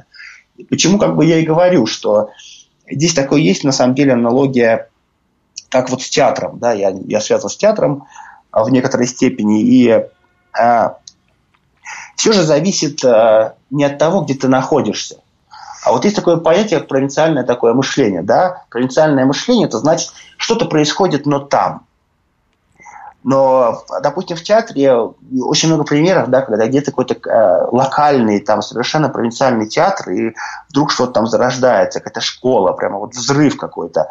И то же самое, как бы, можно видеть в компаниях, да, когда, ну, кажется, там, кровавый enterprise, скучно, да, все там гребут э, по, по, по, под командой, но в какой-то момент э, ну, возникают такие, как будто, ну, не знаю, узлы там или э, очаги, ну, э, того, что возникает множество идей, возникает множество хороших каких-то решений, элегантных, и возникает такая некая клубок, который заражает, начинает заражать как бы, людей вокруг. Или более того, это может быть даже вот на уровне страны, да, когда в стране возникает э, некая такая группа людей, которые вот, ну, распространяют вокруг себя волны. Вот это вот как раз хорошая история, мне нравится очень. Zero Turnaround, да, вот Олег Шиляев, э, Антон Архипов, да, оттуда, потому что они же делали курсы в университетах, и вот тот же самый конференция Дикау, да, то есть это вот то, что от, ну, такой вроде небольшая группа, да, там, где, которая начинает вокруг себя вот такой, ну, создавать волны, которые начинают влиять вокруг. То же самое как бы и происходит же и внутри компании. То есть это может быть большой enterprise. Если культура компании способствует появлению такого рода очагов, то это, в принципе, двигает и мотивирует, и как-то развивает, и захватывает именно людей, которые находятся вокруг тоже. Слушай, ну да, это тут очень классно, что такое бывает, и мне тоже кажется, что вот люди, которые там находятся, такие люди, которые вокруг себя вот как-то начинают это аккумулировать. А, но, э, кстати, интересно, а как ты думаешь, насколько вот контекст, ну, контекст, может быть, э, больше имеется в виду географически, там, страна, культурный, а, способствует вот тем самым распространению, вот как бы аккумуляции. Ну, то есть, э, насколько он влияет, может ли, или это независимо там от, от страны, от какого-то там, не знаю, социально, там, не знаю, политических каких-то э, устройств, это может в любом месте зародиться. Или это просто вот сейчас наша IT-индустрия в целом, а немножко ее развитие вот сейчас находится на таком этапе, когда действительно вся тема каких-то публичных вот этих социальных, эм, там, не знаю, коммуникаций, аспектов, да, социальных аспектов разработки немножко вышло, может быть, так, знаешь, на, на передний план, то есть стало чуть-чуть более заметно, чуть-чуть более активно, вот, то есть вот коммуникации какие-то, сборы, сообщества, да, ну, мы, потому что мы все прекрасно помним, что там, не знаю, 15 лет назад не было ничего такого, там были mm-hmm. какие-то очень древние, там, единичные какие-то группы такие, там, форумы, я уж не знаю, там, что-то, да, и что мы видим сейчас, как бы, сейчас, по большому счету, каждый день, там, не знаю, 10, 20, 30, 50 конференций, каких-то метапов проходят, то есть, в принципе, если на них них там все ходить, то это на рабо... работать некогда будет, да? Но я к тому, что все равно вот эта вот вещь, социаль... социализация, внутри, в принципе, индустрии, она вот сейчас на таком подъеме находится и как бы да. сильно способствует всему этому. Да, несомненно. Здесь очень хороший пример – это развитие open source, можно посмотреть на что GitHub, да, и его само развитие. Вот, то есть, если не нужно что-то решить, то, скорее всего, это уже решено, и надо посмотреть. Библиотека, скорее всего, уже какая-то есть. Если точно такой же нет, то, скорее всего, мне надо немножко доработать. И вот это вот, э, ну, а, вот это все это сделало достаточно большую синергию да, в развитии самой индустрии. А, я даже помню прекрасно, да, если как, как, как мы решали проблемы те же 15 лет назад, Э, хотя уже вроде интернета было, да, и там, и как мы решаем проблемы сейчас, и насколько легче, да. Я как, ну, это часто похоже в какой-то мере на сбор конструктора Лего. Только единственное, что какие-то детальки ты делаешь немножко сам, как бы больше гибкость, но в принципе ты собираешь уже что-то, ты это ну, ведет больше эффективности. Мы не изобретаем велосипеды, стараемся не делать то, что уже было сделано до нас лучше. И э, это вот как раз все, ну, это все взаимосвязано, в том числе и возросшая вот эта активность на, на социализации, нетворкинг, э, вот этот open source, потому что я ну, вижу и сталкиваюсь с различными организациями другого типа, а, государственный, например, да, когда какой-нибудь вот типичный, ну, не знаю, там, вот, ну, вызовите Новосельцева, да, то есть, в принципе, да, окей, мы работаем там с компьютером, это все, но, в принципе, организация примерно такого типа, да, какой-нибудь статистический а, отдел аналитики где-нибудь при государственной структуре. И а, там очень много я заметил, что у них как раз-таки нету такого, ну, ну а, понятно, да, комьюнити там особо ты чиновников не сделаешь, но, грубо говоря, да, разного типа организаций, в том числе там, допустим, индустрии, индустриальные какие-то вещи, у них э, недостаток вот этой коммуникации или не, ну, недостаток э, открытости вот этих индустрий приводит к тому, что изменения в них происходят на ну, очень медленно. Вернее, после IT, когда ты приходишь в такого типа организации, тебе кажется, что, ну, блин, ну, у нас, у меня очень хороший пример, как раз энергетический сектор, который, в принципе, у них там есть IT-отдел, все, но я работал там 15 лет назад, 16 уже, да, и я был, на, вел у них, э, там был гвестом на конференции внутренней два года назад. У них изменилось, но немного. Ну, по большому счету ничего не изменилось, так если грубо. Да, да, немного, да. У них не так много изменилось, и а, они, грубо говоря, проходят те же самые проблемы какие-то организационные в том числе, которые в IT, допустим, индустрии были пройдены, там, не знаю, лет, ну, не то, что пройдены, не всегда они пройдены, но допустим, лет 10 назад они уже как-то были обдуманы, уже как-то ну, опыт, уже какие-то ну, неудачные, допустим, решения или удачные. То есть, э, ну, когда ты смотришь Э, на другие индустрии, то это вот особенно сильно бросается в глаза. Вот именно такая небольшая полузакрытость.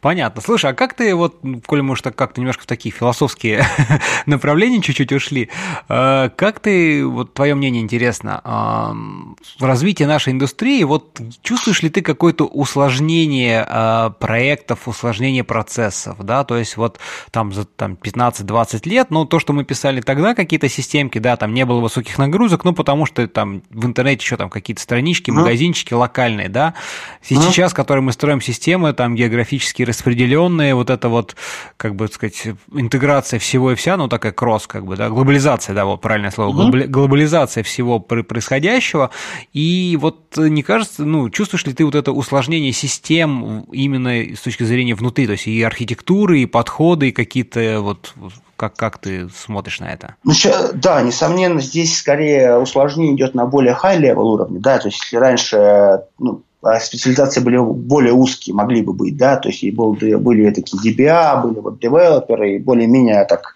это было все, ну, узкие специализации есть и сейчас, да, ты можешь быть, там, не знаю, front-end, React developer ом, но как бы это одно. Если мы говорим о таком большем, ну, о high level, то здесь, несомненно, усложнение именно в том плане, что не, ну, уже не надо писать велосипеды, как правило, есть какие-то решения, есть фреймворки, есть библиотеки. То есть то, что мы раньше бы писали, ну, имплементировали бы на месте, то есть сейчас, как правило, есть, но сейчас появляется проблема, как вот это все собрать все вместе, да, как нам а, построить систему из таких кусочков. И здесь э, еще более выходит на первый план вот это умение, как бы, да, разделение проблем, да, декомпозиция уже, вот что, что как поделить, как это сделать так, чтобы это было, ну, чтобы это прожило, допустим, достаточно долгое время. Здесь еще есть такой момент, что, ну, сейчас достаточно, да, можно читать там, вот, там, не знаю, искусственный интеллект заменит программистов, еще что-то. На самом деле нет. И если сейчас у нас в мире порядка 20 миллионов разработчиков, то э, через, ну, мы скоро будем жить лет 10-15 в мире, где будет 100 миллионов разработчиков. И э, это будет немножко другой мир, даже чем сейчас, потому что, как я уже сказал, здесь очень много, множество индустрий, где еще только предстоит пройти путь, который ну, изменит эти индустрии в достаточно сильной степени. И э, каков будет, ну, мы как бы должны готовиться к миру, где будет 100 миллионов э, разработчиков, в 4 раза больше. И здесь как раз-таки будут выходить именно на первый план вот умение того, как э, соединить вот эти вот тетрагенные системы, то, что разработано вот в одних индустриях, в одних сферах между собой. И у меня, я, я как раз тоже не, начинаю с этого года преподавать в университете, в университете, у меня два курса, и я буду как раз-таки делать фокус не, ну, окей, у нас там будет там какая-то база, но фокус именно на том, чтобы видеть проблему выше, да, то есть э, где, ну, то есть даже вот какие-то практические задачи, где мы будем брать API, там, не знаю, с данными, что-то с ними делать, какую-то, ну, получать какую-то какую пользу, то есть. И вот этот момент, умение э, видеть в целом и соединять, это, ну, то есть достаточно такой важный навык и скилл. И это именно то, что в основном, э, ну, будет требоваться. То есть узкая специализация, ну, есть такое модное слово, да, T-shape специалист, когда у тебя есть в чем-то очень прям такое глубокое, и остальное ты, в принципе, знаешь и понимаешь, что как работает. А, я бы сказал даже, что нужен не T-shape специалист, потому что, в принципе, узкая специализация, ну, а, для IT, опять-таки, если мы говорим о, о, ну, о разработчике, ну, который решает какие-то стандартные э, задачи, то ему даже не настолько глубоко нужно, нужно это идти. И, ну, он может знать какие-то там компьютер-сайенс спецификал э, вещи, но, в принципе, они не особо ему нужны, потому что он занимается в большей части именно собиранием чего-то вот целого. Да, э, поэтому это, скорее всего, э, вот этот Т становится все толще и толще, а ножка этого Т может э, уменьшаться. Есть еще вот как раз хороший термин – у нас в Эстонии, вот Антон Кекс про него тоже сейчас хорошо говорит, это вот крафтман.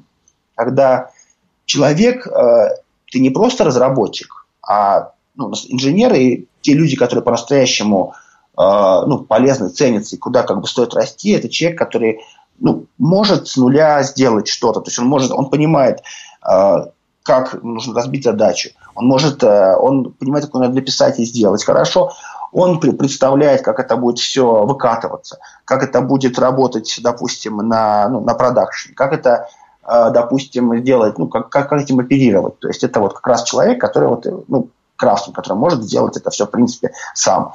И э, поэтому вот сейчас есть такие смешные роли full stack developer, а, потому что, в принципе, ну, нормальный инженер даже 15 лет назад это был такой, ну, как бы ты Слушай, был ну, так, и так Я тоже всегда на эту тему смеюсь, потому что, да, мы те, кто, так сказать, там в начале 2000-х уже что-то делали, мы как бы, для нас full stack это было просто ты программист, ты можешь и сервер да. поставить, и Apache да, настроить, да, и да. базу выкатить, и код написать, да. Да. А это вот как бы сейчас оно так ушло, что теперь есть там чистый фронтенд, значит, разработчик, или там, не дай бог, React разработчик, то есть человек mm-hmm. не то, что на языке, а даже на конкретном фреймворке, да, и люди, как бы, они там в соседних областях не очень сильны. Для нас это немножко странно. Но тут вот смотри, видишь, как бы, да, это мне тоже кажется, что на самом деле а, вот, ну, там, не знаю, слово архитектор может быть наиболее подходящий, какой-то там solution архитектор, то есть mm. вот человек такой высокоуровневый, и действительно его какая-то специфика и задача э, смещают вот в ту область, когда надо больше смотреть вширь и понимать, из каких кирпичиков как что можно собрать, да, и, но таких людей сейчас, как мне кажется, довольно мало, и это люди, которые вот э, могут, ну, такими стать специалистами, там, крафтсменами, как тоже очень хороший термин подходит, это все же надо, для этого надо набраться какого-то опыта. Ну, то есть вот, вот просто взять там, не знаю, после института, даже пройдя там какие-то, не знаю, курсы, обучение, там, не знаю, год-два какого-то там разработки на одном каком-то двух языках, мне кажется, очень тяжело вот, вот сюда выйти. И вот тут, мне mm-hmm. кажется, есть некая большая проблема, э, как вот эту пропасть преодолеть. То есть сейчас очень много пошло молодых программистов, специалистов, там как молодежь вся повально идет в IT, и их просто там миллионы, да, там джуниоров найти просто легко. Там вопрос адекватности мы пока оставим за кадром, как бы, да, их, так сказать, уровня, но как вот из этой, из этой джуниора кучки, так сказать, толпы джуниоров перейти вот эту пропасть и стать таким специалистом, который может смотреть шире, вот мне кажется, тут, ну, я даже не знаю, но опыт, конечно, опыт решает вопрос, да, но как, как, э, как ты думаешь, как, что может в индустрии, там, не знаю, в образовании, да, э, какие шаги могут быть предприняты, чтобы эту как-то проблему, пропасть закрыть, построить вот этот мост? То есть, да, есть какие-то курсы, но опять-таки, ну что курсы? Это там по каким-то языкам, по каким-то технологиям. Я не встречал пока нигде курсов, которые бы рассказывали про какие-то архитектурные вещи, проблемы. Я вот долго над эту тему думаю, ну, как бы, и мне самому это интересна проблематика, и я пока не придумал даже там, ну, про серебряные пули я уж молчу, но даже в принципе какое-то вот, знаешь, у меня пока не сложилась картина, как бы можно было это, ну, закрыть, как знания, потому что знания в этой области, они очень такие, ну, не знаю, эфемерные, может быть, вот такой термин, то есть их нельзя там четко сказать, что если у тебя там вот коннект к базе, вот берешь uh-huh. там DBI, значит, uh-huh. select звездочка from table, и вот оно как uh-huh. бы конкретные шаги, да. Uh-huh. Тут э, любой проект это всегда какая-то своя специфика. Там сказать, набор компромиссов. Да, набор это набор компромиссов. Но сказать, что, слушай, ну используйте всегда там CQRS, CQRS, да, ну тоже uh-huh. неправильно. Это event sourcing, uh-huh. ну это не всем да, нужно. Да, да, большинство, да, это естественно, это э, такой всегда вопрос трейдов компромиссов, и это как раз-таки то, чему, я не знаю, да, это проблема научить, потому что это либо а, опыт своих кораблей, либо это может быть даже не, опыт своих кораблей, но когда человек, а, да, у него есть некий бэкграунд, он может э, читать неплохие книги, допустим, очень, я помню, в свое время мне очень интересно было и помогало это описание, ну, когда вот инженерные блоги, да, допустим, Amazon DynamoDB, какие у них были проблемы, как вот это консистенции, как они, ну, то есть это достаточно, то есть я еще в тот момент с этим не сталкивался, но у меня был бэкграунд понимание, что вот, да, это вот проблема действительно существует, это было интересно читать и понимать. На самом деле я даже считаю, что в наше время было немножко легче все это изучать. Почему? Потому что раньше ты действительно должен был, там, не знаю, Linux у себя поставить на компьютере, как-то его настроить, да, покопаться, почитать, а сейчас ты можешь с докером поднять себе какой-нибудь сервис, да, и тебе, грубо говоря, ну... А, Даже но... не понимая, как оно там все внутри настроено, да, работает, вот да, в чем дело. Да, да. Вот сейчас молодежи, опять-таки, то, что я говорил, что сейчас вот этот hardware абстрагирован все больше и больше от нас, то, соответственно, ну, даже молодым людям, которым э, интересна мотивация, это делать тяжелее, потому что ты непосредственно не сталкиваешься с этим на практике. Когда тебе реально нужно вот поставить машину, на нее что-нибудь установить, накатить, подключиться к сети там, и связать одно с другим, это как бы дает понимание, что там происходит и как это работает. А, здесь э, вот сейчас как с этим э, сложнее, и по сути, да, ты можешь не понять, как это работает, у тебя есть там набор инструкций, как тебе поднять environment, ты его, в принципе, подымешь. И э, это да, в этом, в этом плане проблема. Но я считаю, ну, если мы берем вообще обучение, то действительно много, естественно, зависит от, а, от мотивации человека, от того, что ему интересно. Как я вот говорил, есть люди, которым ну, им удобнее работать да, в своей области, в своей сфере, вот по, по плану, они могут так работать 10-15 лет, это окей, это, ну, мы все люди разные. Нет, такие а, специалисты тоже нужны, как бы им всегда да, найдется да, место, вопросов да, нет. Да, да. Поэтому здесь именно вопрос скорее вот э, такой мотивации внутреннего человека и хорошие э, здоровые компании они смотрят, да, то есть это, и, ну, это, это могут быть и люди, э, тем лиды, это могут быть и тот же самый HR, да, которые в принципе смотрят да, людей, кто мотивирован, кому интересно, или как вот люди, допустим, ищут спикеров внутри компании, да, тоже смотрят, кому кого-то, может, помогают, направляют. И, соответственно, в какой-то момент возникает, ну, ты уже примерно, опять-таки, в компании или еще где-то появляется понимание того, кто, какой человек сам готов к этому, какой, как, ну, у кого есть мотивация, у кого есть как бы стремление к этому, да, кто, кто может последовательно более-менее как бы идти по этому пути. Потому что в любом случае ты не можешь э, ну, как-то вот взять человека и научить, потому что мы, в принципе, как-то учимся сами. Э, нам могут либо сделать условия, либо мы там можем эти условия создать себе сами. Все остальное как бы зависит от нас. Поэтому здесь э, скорее вот создать условия для людей и э, скорее э, выделять этих людей и помогать их подталкивать. Все остальное как бы это все равно твой путь. Ну да, да, да, как-то так. А, слушай, ну, мне кажется, эти темы уже такие, мы много чего обсудили. Давай еще, знаешь, очень хочется, я думаю, и слушателям тоже будет интересно послушать про а, некие твои хобби-проекты и увлечения. Вот, ты про них тут а, писал подробно, там, когда вел Backend Secret, mm-hmm. вот, ну и статьи там на Хабре есть, мы обязательно там приложим ссылочки. Но интересно, все равно все же расскажи, вот один из таких проектов, это как раз-таки совмещение такое, знаешь, а, какой-то музыки, ну, то есть творческой составляющей, составляющей, да, и каких-то вот э, таких хай-тек штук, то есть там нейронные mm-hmm. сети, вот это все. Вот э, расскажи про, про эту штуку. Ну, наверное, вначале просто скажи, что за проект, да, в общем, как бы, чтобы да, понимать. Да, проект как-то вот, во-первых, я сам занимался музыкой раньше, и, э, то есть часть моих друзей пошла по э, вот этому пути, да, то есть сейчас э, один из, вот Александр Жеделев, очень, очень хороший друг, очень талантливый человек, он композитор здесь, у него, он является музыкальным продюсером театра. А, и, а, ну, соответственно, у нас всякие возникают идеи, проекты, или в театре возникает некий какой-то творческий замысел, который ну, можно а, усилить технологией. Потому что, по сути, да, мы, ну, допустим, даже театральные какие-то проекты технологические, они делаются не ради технологии, а технологии здесь скорее средства, да, для усиления. Ну да, да, конечно, все же твор, твор, творческая составляющая, конечно, в данном случае первичная, да. И, э, ну, я занимался роботикой, мы делали э, всякие интересные штуки, вот про, ну, там, интерфейсы новые. И из, из такого интересного очень проекта, что для меня было совершенно тут такое захватывающее и необыкновенное, это интерактивный театр. А, в прошлом году а, было ну, столетие образования Эстонской республики, и все театры вытаскивали жребий, да, все театры Эстонии. И вот все это время было поделено как бы на эпизоды по 10 лет. Ну и по жребию русскому театру Эстонии выпала тема будущего. Соответственно, ну, будущее, кто, ну, кто решает о будущем? Не мы, мы уже как бы старые деды, поэтому это решают дети. И поэтому было опрошено порядка, ну, более тысячи детей о том, как они видят будущее, да, что вот, э, как вы видите вот через сто лет. И на основании этого было как бы составлены некие такие общие да, сценарии, там, ну, экологическое будущее, там, технологическое, э, куль- мультикультурное. И поскольку, опять-таки, будущее, оно же не предопределено, оно зависит от наших выборов – а режиссер, вот у него было, вот как мы, ну, а, он думал, вот как сделать такой спектакль, который был бы не завершен, не закончен.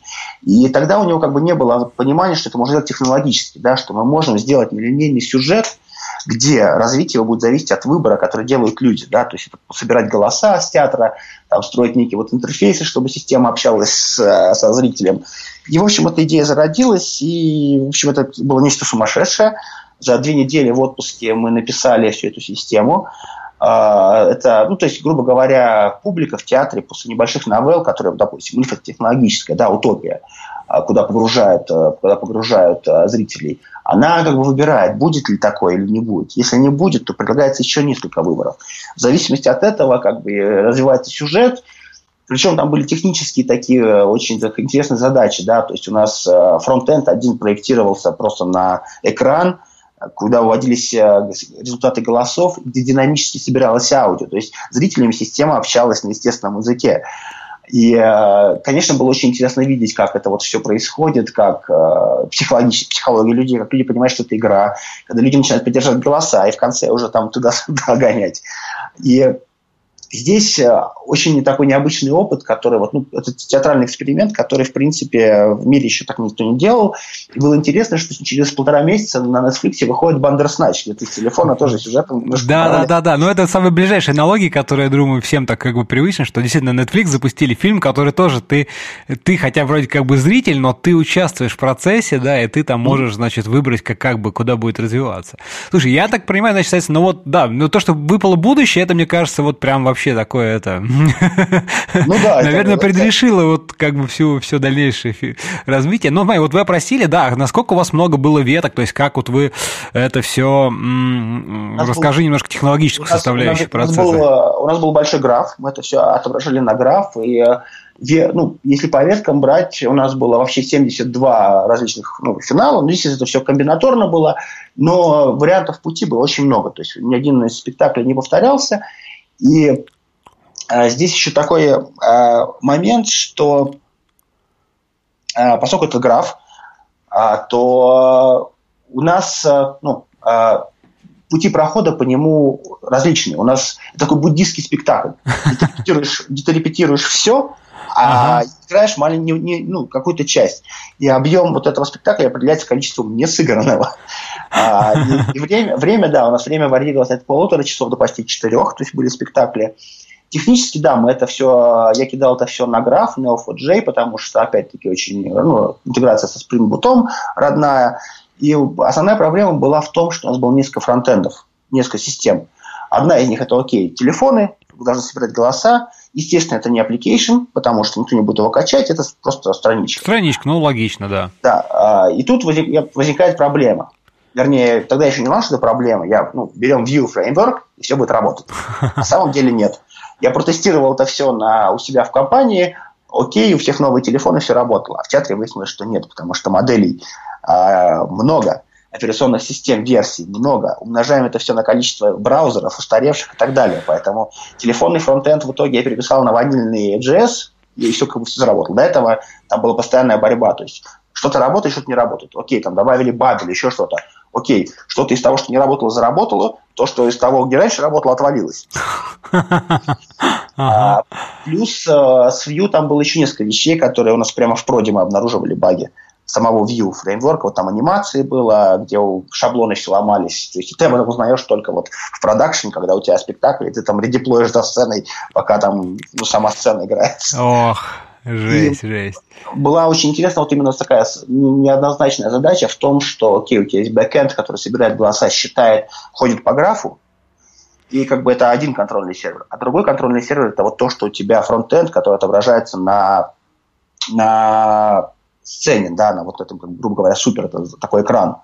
И поскольку этот э, экран управляет, грубо говоря, объявляет, когда голосование открыто, объявляет результаты, то он, это получается второе управляющее звено, потому что э, голосование должно открываться после голосования, слов голосования открыто. Соответственно, фронтенд управляет звуком, соответственно, фронтенд управляет как бы вторым сервером. У тебя mm-hmm. получается такая распределенная опять система, где у тебя два центра контроля.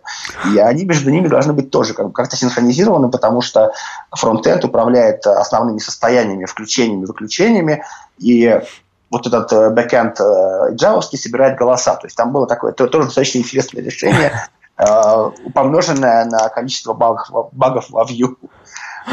Забавно, забавно. Слушай, а расскажи еще, соответственно, вот э, немножко, ну, конечно, вот это ролики, ну, кусочки, да, это все, что что-то было заранее предзаписано, или были же актеры, которые в том числе должны были все эти там 72, значит, там, не знаю, ну, там не 72, mm. больше итерации немножко как-то не отличались, и они действительно на сцене как-то что-то, действие какое-то происходило. Да, это все это отличалось, то есть были несколько видов, да, как мы говорили, там инфотехнологическая, там экологическая, культурная, космическая, национальная, и, соответственно, у каждой утопия перетекает в антиутопию, да, и антиутопия заканчивается катастрофой, то есть это вот у нас вот различных комбинаций было вот столько. Соответственно, то есть, а, ну, на самом деле здесь такой момент, актеры же, они, ну, они работают в театре, да, то есть сначала они, они думали, что это нереальное голосование, ну, просто режиссер всем сказал, что оно реально, но как бы, ну, на самом деле нет. А потом, да, поняли. Они осознали, да? Да, и тут самый момент есть, когда, ну, у актеров, во-первых, есть любимые и нелюбимые сцены. То есть там зрители голосуют, они скажут, ну, блин, только вот за это. Но я не хочу переодеваться там в этого. А, и такой момент, что, окей, голосование завершено, и там идет ну, грубо говоря, новостной ролик три минуты, когда ну, тебя погружает ну, в текущие обстоятельства, да, новости как бы. Причем у нас было иронично, что у нас читала диктор телевидения, которое у нас известно, то есть он был настоящий. И в этот момент они должны переодеваться, они должны быстро вспоминать. Ну, понятное дело, подготовиться пока, под новую сцену, пока, да, конечно. Пока голосование не закончилось, еще непонятно, какая пойдет ветка. То есть это все добавляло такого драйва за сценой, что ну, было очень-очень необычно, буквально вот для всех. Это вот такой один из таких проектов, которого, ну, мы достаточно очень много получили и в прессе э, отзывов, и на театральном фестивале мы практически 5 минут оваций, я помню, записывал, я думаю, когда это кончится, у меня аккумулятор скоро сядет на телефоне.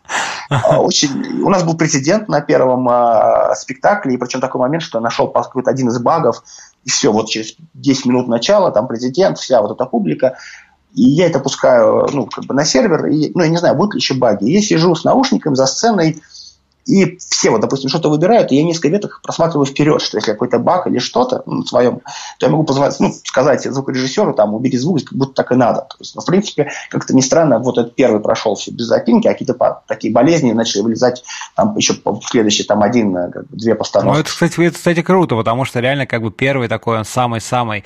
Потом уже немножко баги, ну, да, что-то все там как-то не так, может быть, критично, все-таки первое представление, оно самое-самое, наверное, запоминающееся. Нас же еще, нас же еще немножко вломали. Тогда, как ты помнишь, в прошлом году был такой э, в новостях э, символ, который Apple ломал. Ну, из, э, который ты мог послать в, в iOS по смс А, да, да, да, да, да, да. Это, а, ну, у нас как бы были молодые парни, потому что очень много молодежи приходили, и они начали к нам, у нас же есть, видите, свое имя на голосование, потому что имена, когда ты голосуешь, отображается, что ты дал голос, как бы, ну и, соответственно, парни начали вводить всякие интересные символы. Как тебя зовут? Меня зовут за точка запятой, дроп тейбл, вот это все, знаешь. Да, да, да. Это были UTF-символы, которые, опять-таки, view, ну, документация ты об этом не прочтешь, но view шаблоны у нас просто останавливались. И это тоже было. Мы сначала не могли понять, что происходит, почему ломается, и выяснили, что ввел символ, когда приходил его голос, система пыталась отобразить этот символ, и этот символ там, в общем, что-то во внутренности сломало, все записало. Поэтому у нас это все, говорю, часть голосования идет, все застывает. Время не определено, непонятно, символ тут не выводится. Все это на сцене, мы там делаем, ну, достаточно, да, такой интересный опыт. И, ну, опять-таки, театр тема хорошая, ты получаешь там совершенно такой заряд энергетики, да, то есть, там, опять-таки, такой сгусток, да, потом, по, вот этих эмоций, вот этого э, того, как вот, ну, э, люди э, ну, живут немножко другого, другого типа жизни, да, вот это все, да, очень интересно. Делали еще в этом году как раз проект, где мы соединяли нейронные сети для генерации музыки. Мы начали еще в прошлом году. У Google есть такой интересный проект Magenta. Magenta – это, грубо говоря, интерфейс для TensorFlow.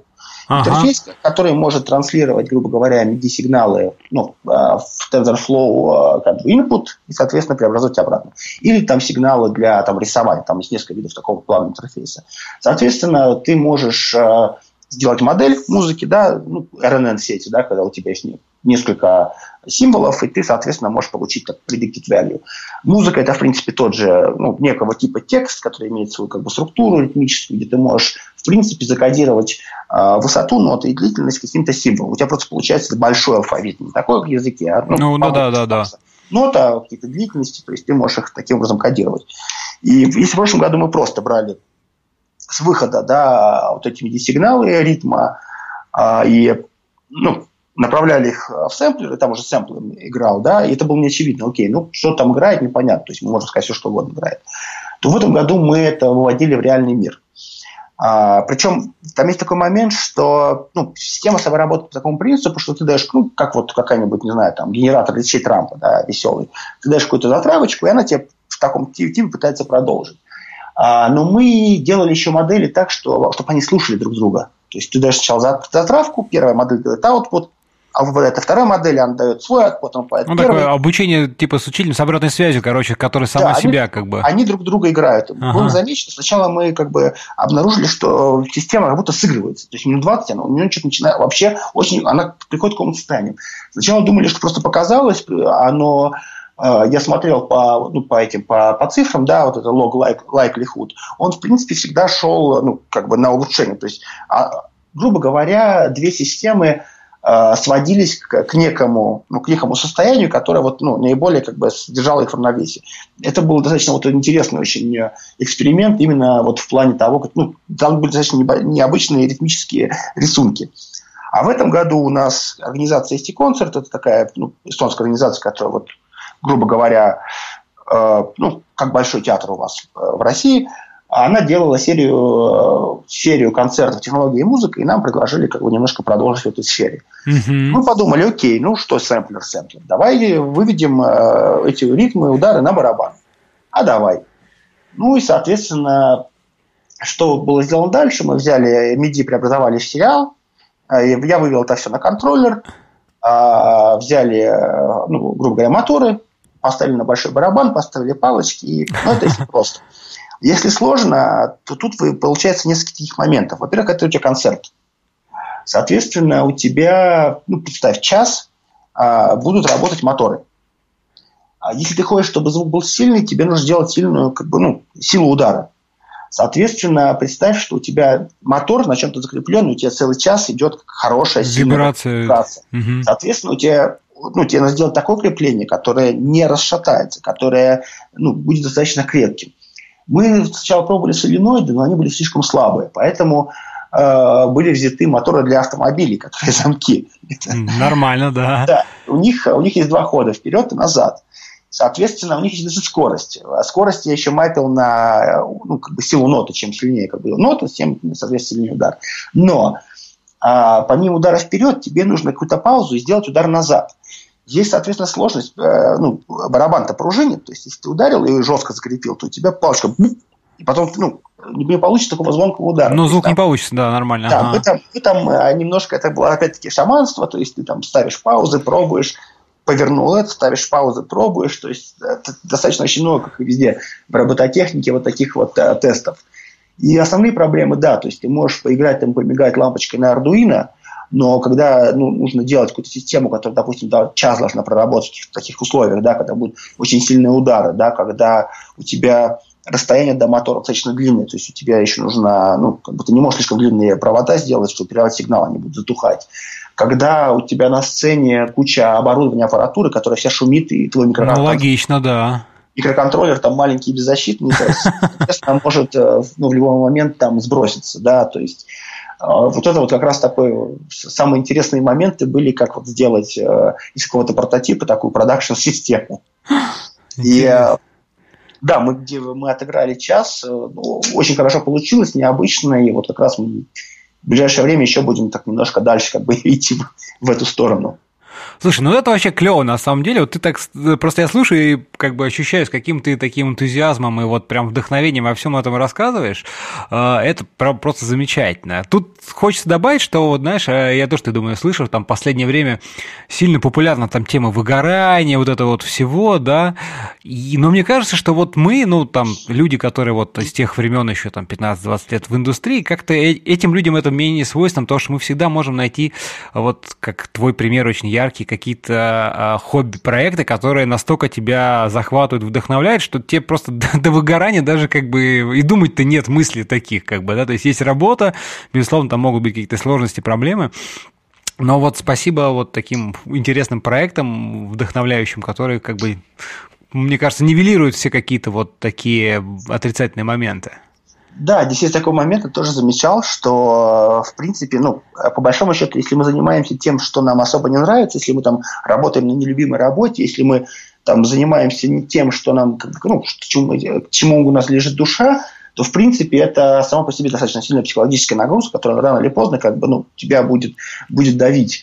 И даже ну, а, здесь такой момент, что, опять-таки, чем больше каких-то смежных сфер затрагиваешь, тем, тем больше ты можешь, во-первых, понять себя, что мне интересно, чем я хочу заниматься на основной работе. Может быть, действительно и на основной работе интересны какие-то новые проекты, где-нибудь чтобы тоже что-то попробовать, где-то взять на себя ответственность, где-то как бы, ну, уже примерно понимаешь, как, как, как что делать, чтобы получилось, или что делать, когда у тебя что-то не получается. Да? Там ну да, да, да. Сыпать голову пеплом и говорить там, а, я там, не знаю, самозванец, и это не мое, а как-то, ну...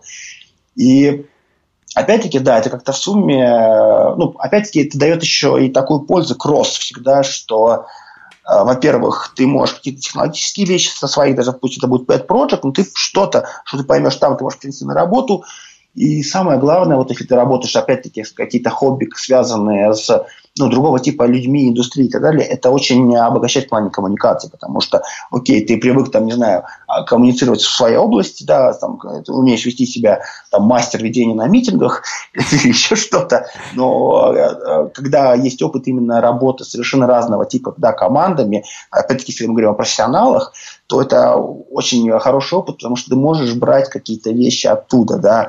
Вот мне, допустим, мне понравилось, как в театре молодежная студия – у них, э, они это делают все бесплатно, Но, но они поставлены в очень жесткие условия. А, грубо говоря, вот ну, молодежная студия, вот, ну, грубо, какой-то, не знаю, там, мини-экзамен, и они там, с ну, каждый находит себе партнера, делает какую-то сценку. А вот твой партнер не пришел, заболел там, или у него мотивация пропала, или что-то. А ты выкручивайся сам. То есть тебе не, ну, ты, если ты придешь, скажешь, ой, мой не пришел, там я, ну, как бы, нет. Не пришел, не знаю, расскажи один, покажи что-то.